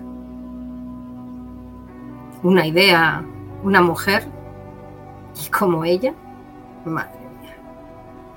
Pero tontería era esa. Pero cuando conseguí hablar con ella en un sitio más privado, obviamente no iba a hacerlo en medio del hotel, del casino, maldita sea. Lo que propuso no era del todo descabellado, que no dejó de hacerme ojitos y por eso le pasé el trabajo a, a Mickey. Y porque no soy estúpido y meterse en líos con la chica de alguien importante, aunque sea Alexander Whitty, no es inteligente. Arreglé que se conocieran con Mickey y que él se ocupara de ella. Lo siguiente que supe es que Helen le había dado a Mickey los libros de cuentas del casino y que éste se los había pasado a Baxi, quien estaba tomándose su tiempo para decidir si el plan le parecía una tontería o una absoluta genialidad. Por alguna razón que no entiendo, esa muchacha había averiguado que Whitty hacía trapicheaba con el dinero, que le rateaba dinero a McPhee. Dos contabilidades, dos porcentajes. Y que por alguna razón quería que lo sacáramos de en medio. Lo único que pidió a cambio es que a ella no le pasara nada y se le perdonaran las deudas a su padre en el casino. Solo pidió eso, así que evidentemente no tuvimos ningún problema en decirle que sí. Yo sinceramente no contaba con que consiguiera esos libros de contabilidad, pero al parecer lo hizo. Y hasta que al parecer perdió los nervios ese día que apareció en el Coconut Grove intentando hablar con Baxi, todo iba perfecto. Se impacientó. Chiquillas, ya se sabe. Y luego desapareció. No sé. No sé si se asustó o quiso irse de la ciudad por un tiempo, no lo sé. Escuché que había vuelto a aparecer al cabo del tiempo. Pero no ha vuelto a contactar con nosotros, así que entiendo que está de acuerdo en esperar. ¿Por qué cree que se impacientó? No lo sé, joven. La paciencia no es una virtud de las mujeres jóvenes. Aunque yo tampoco fui el que traté con ella a partir de, de la primera conversación que tuvimos, así que eso supongo fue- que estará más a cuenta de, esa, de lo que pasó posteriormente. Lo sabrá mejor Mickey que yo. ¿Podríamos decir que Mickey es mi hombre entonces? Podría decirse. Aunque le deseo suerte y no le diga eso cuando lo vea, si es que lo hace. ¿Dónde Que puedo es su hombre.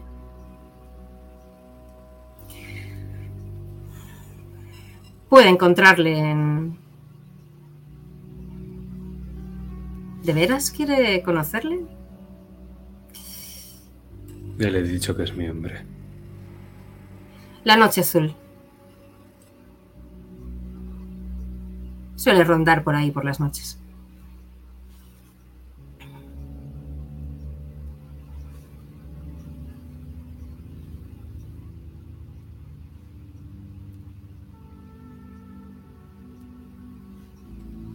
Esto lo llamo yo un buen negocio.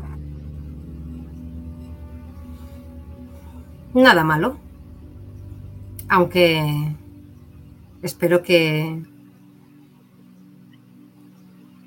cumpla con su parte. ¿Dónde puedo encontrarle? Eso llevará un tiempo.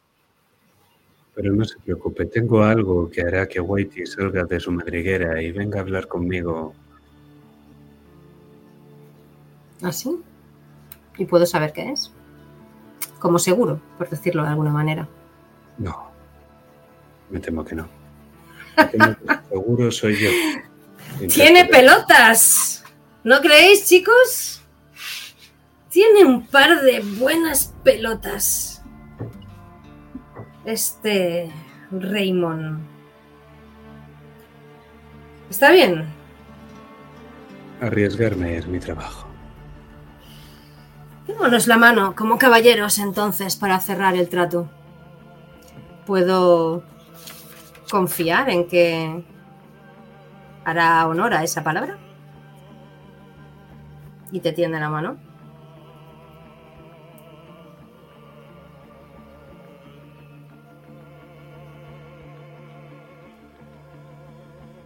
Doy un al whisky. Esa mano no me habría repugnado más si hubiera estado formada por gusanos blancos de ataúd. Con ese ayuelo, esos ojos y ese pelo, solo podía pensar en que era como un cadáver viviente, deseando estrechar mi mano de gusanos. Yo me sentía lo suficientemente sucio por estar teniendo esta conversación. Me levanté, dejando el vaso encima de la mesa. Váyase el diablo.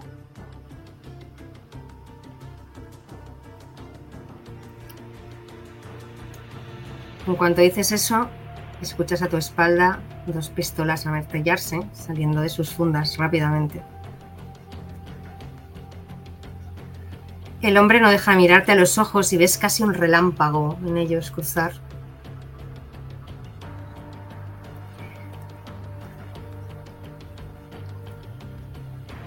Y levántase una mano.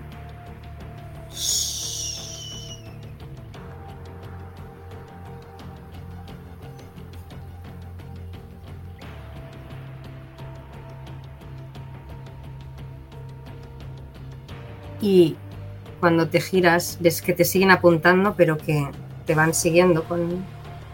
pero que no hacen ademán de nada más. Y cuando se cierra la puerta, puedes escuchar las carcajadas de este hombre acompañándote escaleras abajo.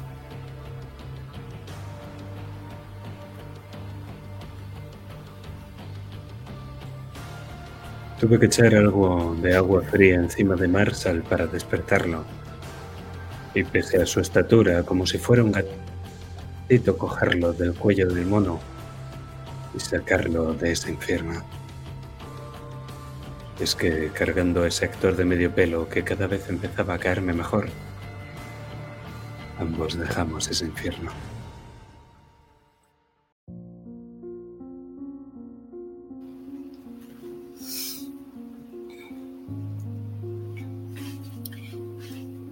Y de este infierno, abandonando este infierno. Con suerte de no haber acabado con una bala en la cabeza. Nos perdemos en la oscuridad de ese callejón, dejando esa nave industrial al fondo. Y con un sumando una promesa más que no sabemos si cumplirás o no. A una larga lista de promesas que Dexter está haciendo a personas que quizá unos días atrás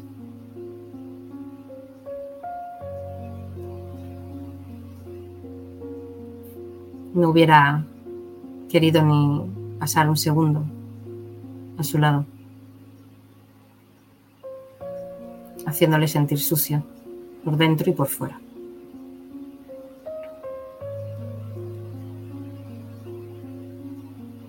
Pero la noche no va a acabar aquí, ¿verdad, Dex?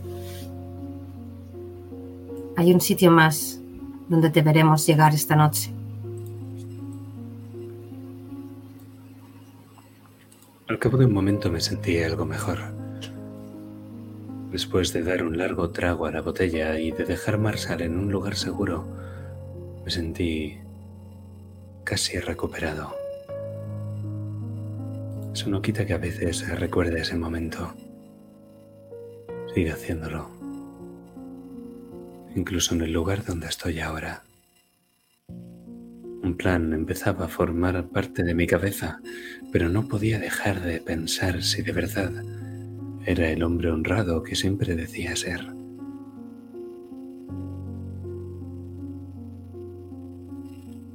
Luchar contra chicos grandes hace, hace que hagan falta armas grandes. Para apagar el fuego a veces hay que usar más fuego. Me había prometido a mí mismo cuando desperté de ese sueño que lograría que Helen Dickens caminara y hablara, que dibujaría una sonrisa en el rostro de su hermana. Me había prometido ser un héroe, pero los héroes en Los Ángeles pronto se quedan sin alas. Necesitaba un trago. Necesitaba un seguro de vida muy grande. Necesitaba vacaciones. Necesitaba una casa de campo. Y lo único que tenía era una gabardina, un sombrero y una pistola. Así que me los puse y cogí el coche para llegar a casa de los Dickens.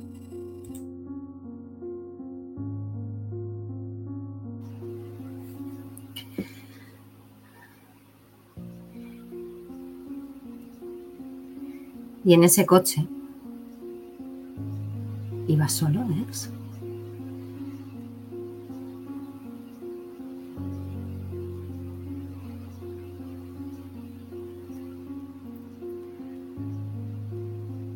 Y vemos cómo llegas a esa casa.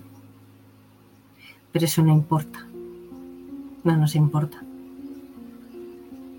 Como Whitecroft te abre la puerta, pero eso tampoco nos importa.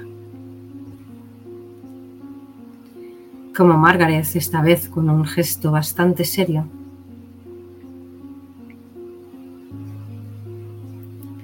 te saluda de una forma fría. Y eso tampoco nos importa. No hay otra forma, querida.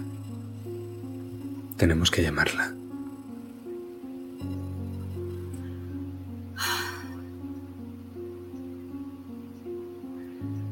Espero que.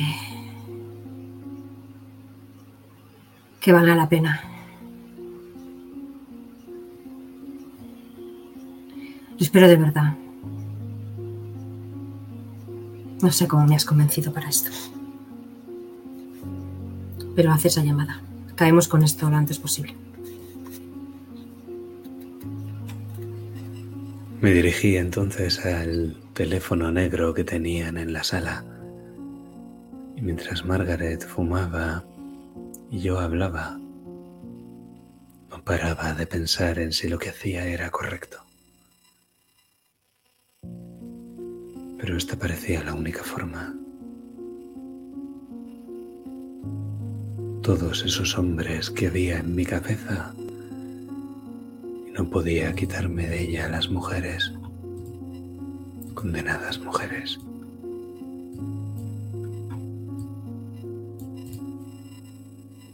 Cuando colgué el teléfono, me senté a esperar.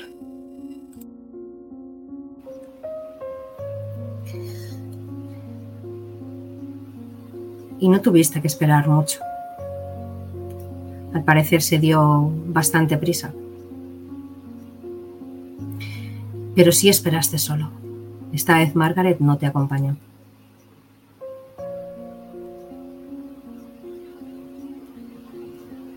Solo te acompañaba el tic-tac del reloj de ese cuarto en la entrada, donde apenas ayer por la noche habías estado viendo a Margaret con las piernas cruzadas.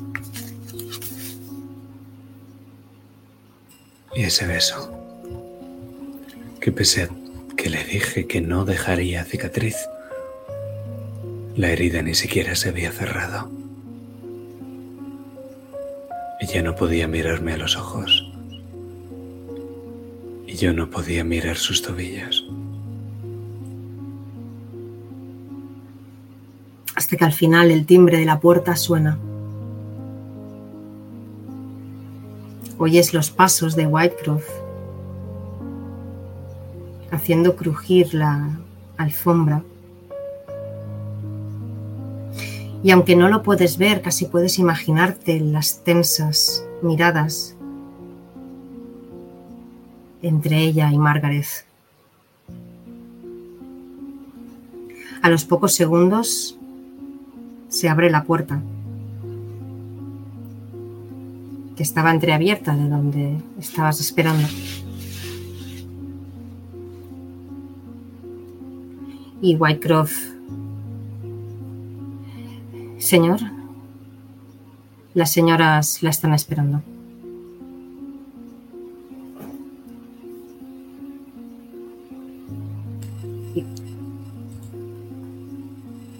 Gracias.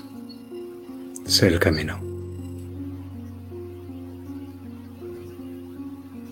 Y les encuentras a ambas enfrente de la puerta. Margaret tensa, con los labios formando una fina línea, apretados, que no se ven mullidos ni carnosos como lo recuerdas de ese beso de ayer por la noche, sino casi como los de una institutriz a punto de castigar a sus alumnos. Clara, con ese olor dulzón, algodón, y ese turbante. La tensión entre las dos mujeres es palpable y muy visible. Te hace una pequeña inclinación de cabeza Clara.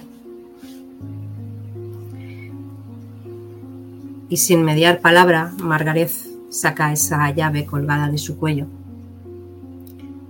y abre la puerta.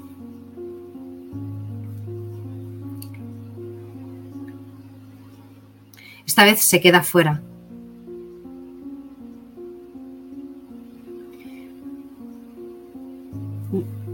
Esperando que entréis para cerrar después la puerta tras de sí.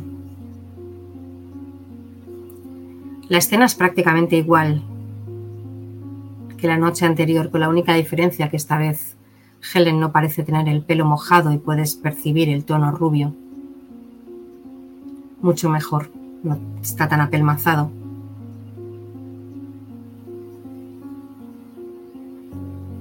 Y la habitación sigue extrañamente vacía de todo.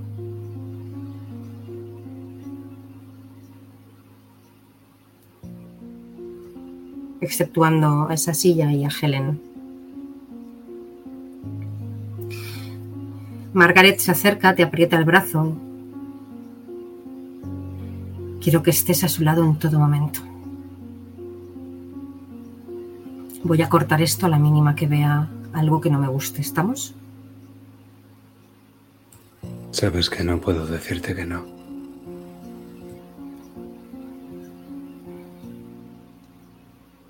Y se dirige a Clara hablándole en tercera persona. Espero que esta mujer entienda lo que tiene que hacer y lo que no puede hacer aquí. Clara asiente y ves que se acerca hacia la silla. En cuanto ves que la tiene cerca, notas que la postura de Helen, los hombros los tiene hacia arriba, tensos, parece que automáticamente se relajan, como si sintiera la presencia de Clara de alguna forma, y eso la relajara, la reconfortara de algún modo.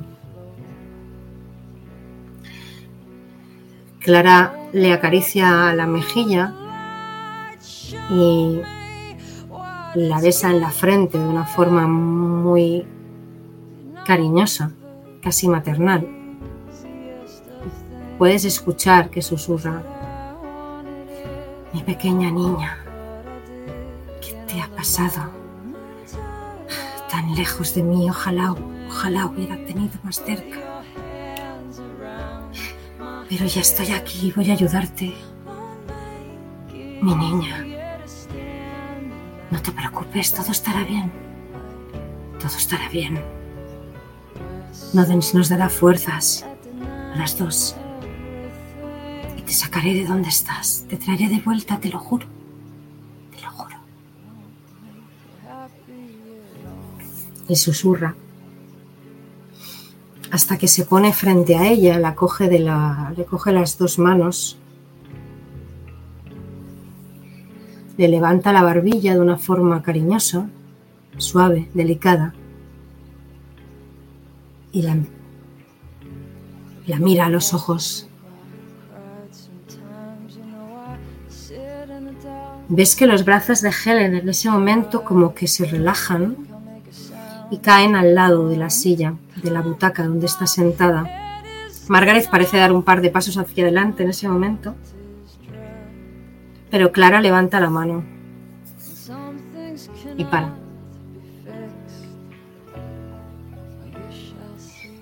Tranquila, tranquila, Nodens. Nos dará fuerzas, nos dará fuerzas a las dos. Nos dará, nos dará, nos dará. Y ves como el cuerpo de Clara en ese momento empieza a temblar.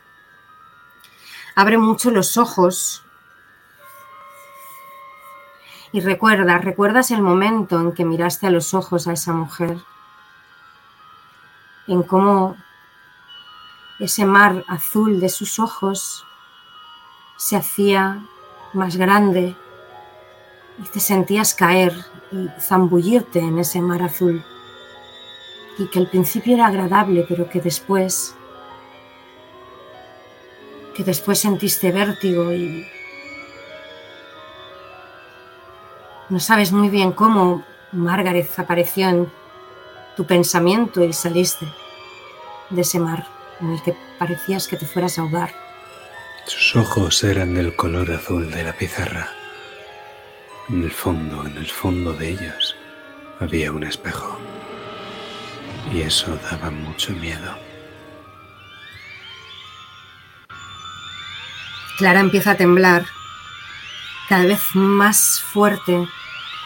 Parece que tenga las manos pegadas al rostro de Helen.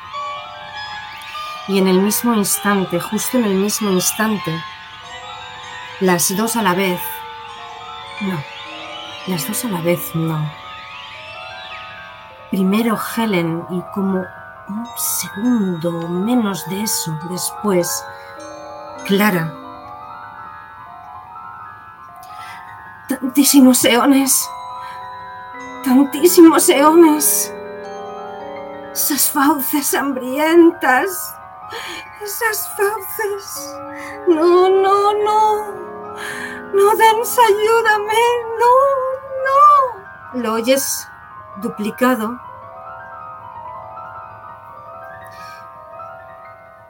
Empiezan a chillar cada vez más. No, sus fauces. No, no, apártalos de mí, apártalos, apártalos. Y en ese momento, Clara suelta y cae al suelo.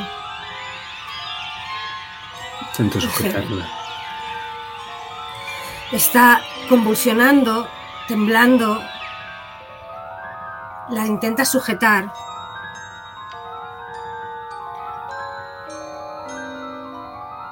Y hace una tirada de atletismo, por favor, porque se mueve de una forma muy violenta. Mueve sus manos a tu alrededor, no puedes controlarla. Madre Seis es un pase, pero es un éxito completo. Eh, no, no lo es. Pero es un paso. Uf, Suficiente. Tengo... Vale, si quieres vale. gastar algo, puedes conseguir. Tengo varias cosas que gastar, pero, pero no, de momento. No, venga, no. Vale. Pues eh, ves que ella empieza a revolverse, tiembla, está casi convulsionando, tiene los ojos todavía muy abiertos, tienes la certeza de que no te está viendo, aunque está mirando en tu dirección. Y en un momento dado, esas manos que forcejean contigo, eh, notas que agarran el arma que llevas debajo de la sobaquera, Dexter. Intenta cogerla y forcejeas para arrancársela de las manos antes de que pueda usarla. La saca con violencia y parece que va a intentar ponérsela en la sien. Pero de alguna forma consigues evitarlo.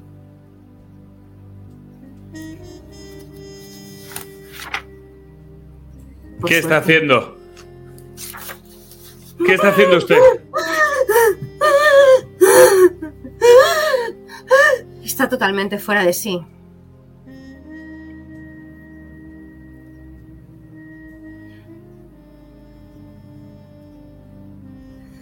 La ves que está totalmente descontrolada, consigues quitarle el arma.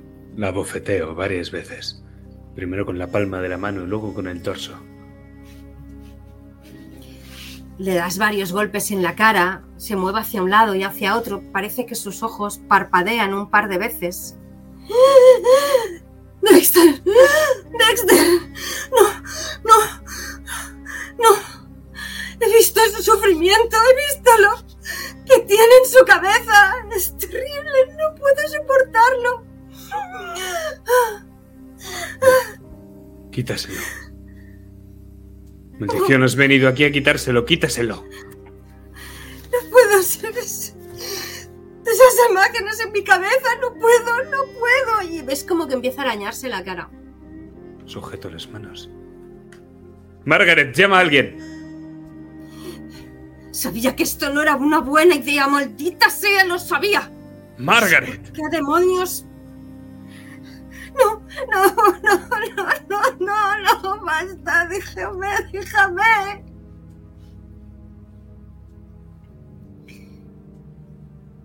Margaret sale de la habitación. Estoy sobre ella, apoyando mis casi 90 kilos sobre ella, inutilizándole las muñecas, y ella da continuas patadas, entonces con mis rodillas intento clavarlas en sus caderas para que también deje de pegar esas patadas. Voy a dejar un par de buenos moratones, pero se, merecerá la pena, supongo. Se empieza a calmar un poco. Sigue llorando, sigue hipando, pero se empieza a calmar un poco. Suéltame. Suéltame, Dexter, por favor, suéltame, me haces daño, suéltame. Suéltame. Suéltame. Ya está bien, suéltame. Suéltame, maldita sea. Me levanto poco a poco, mientras no dejo de mirarla. Me interpongo entre Helen y ella. La ves visiblemente asustada, sea lo que sea lo que ha visto. La ha aterrado. Ves terror real en sus ojos. Su reacción ha sido visceral, pero ha sido real. No crees que haya estado fingiendo. No se puede fingir algo así.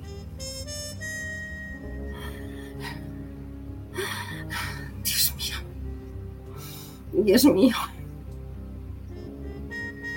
Poco a poco parece que se va calmando. Margaret trae un vaso de agua a regañadientes, te lo, te lo ofrece a ti. Y Helen bebe un poco. Casi se traganta. Y ves que se va calmando un poco, por lo menos lo suficiente para mantener un poco la compostura. Pero yo, Pero sabes que está alterada. y yo me acerco a ella en cuanto ha acabado de beber, y si no deja el vaso lo suficientemente rápido sobre la mesa, se lo tiraré al suelo, con el cristal quebrándose y el agua desparramándose por el suelo. Escúcheme, no voy a aguantar más de esas locuras suyas. La he traído aquí con un motivo. ¿Ha tenido una visión como tuvo conmigo? Pues díganme qué puñetas es lo que ha visto que puede salvar a esa chica. No, lo sé, yo. Yo es lo que hay ahí. Lo que tiene en su mente es muy poderoso. Yo.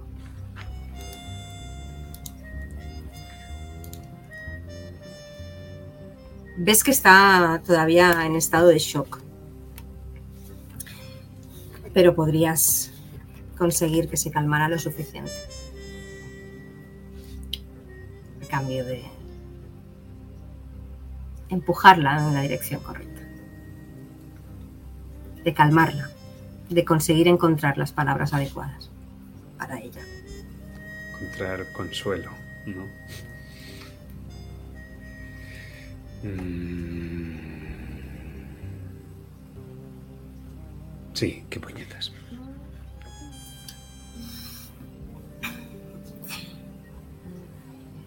Y quizá el hecho de, de hacerla enfrentar a la realidad, de hacerla ver que ha fracasado, de que tenía un propósito, la hace reaccionar lo suficiente. Cierra los ojos, se toca las sienes como si se intentara concentrar. Esas palabras, palabras horribles, palabras horribles en las paredes. Durante un momento, durante un instante llegué a comprender lo que decían y casi me vuelvo loca.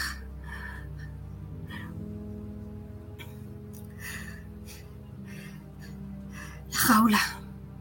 Barrotes, barrotes metálicos y dientes, dientes, muchos dientes. No, me aparto. Quieren llegar hacia mí, no, no, no, no, no. Y pega un grito.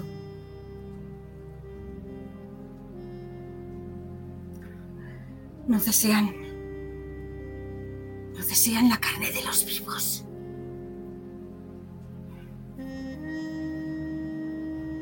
Un golpe. Arriba, arriba, arriba. Golpes, golpes, golpes arriba. Metal, metal contra metal. Golpetean, golpetean, golpetean. No desean la carne de los vivos. Él, él las atrae mediante un engaño. No, no, no, no. Y cae desmayada entre tus brazos. Y yo la cojo como un caballero antes de que toque el suelo. Mientras lo hago con mirada culpable, no puedo evitar mirar a Margaret.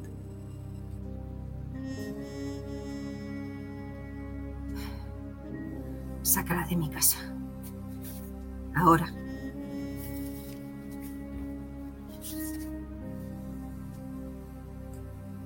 Y yo asentí con ella en brazos. Salí de la habitación.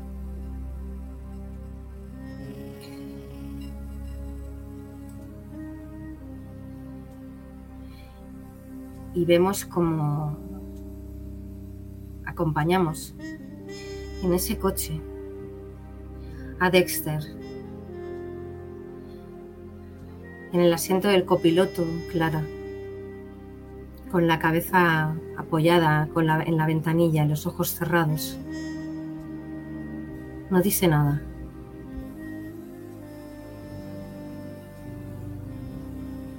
¿Sabéis qué?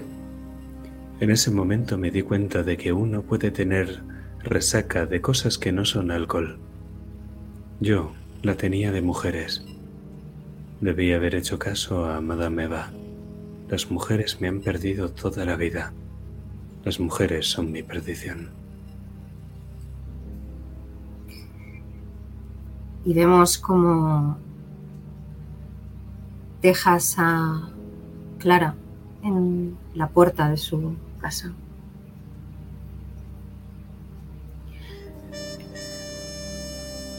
Esperas a que entre. Y cuando lo hace vemos las luces rojas de tu coche perderse calle abajo. Pero por una vez no te seguimos a ti sino que seguimos a Clara. La vemos entrar en la puerta de su chalet y subir tambaleando esas escaleras.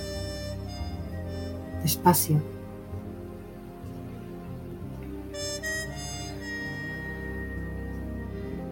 Llega al piso de arriba y se dirige a la última habitación del fondo.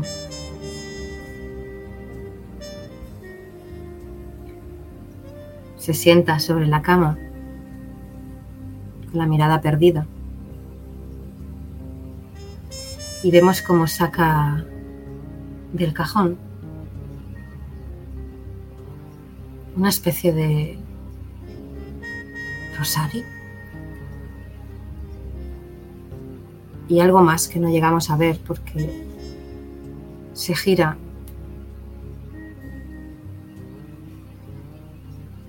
y conforme salimos de la habitación despacio y se cierra la puerta,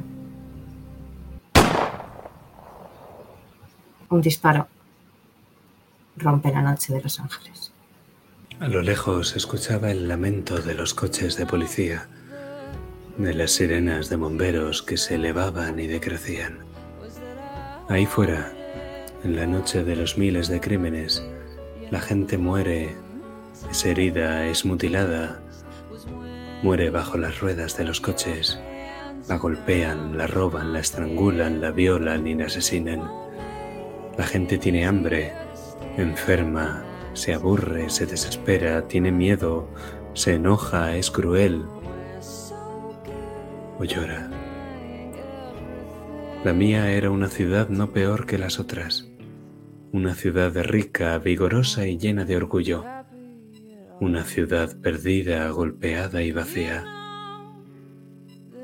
Al final del día todo dependía de dónde se sentara uno, cuál fuera su puntuación en el juego. Yo esa noche me acostaba sin muchos puntos y no me importaba. Nada más pensar eso, me acabé la bebida y me fui a la cama.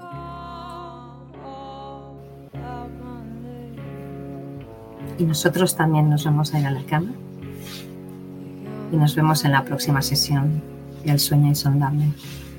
Felices sueños.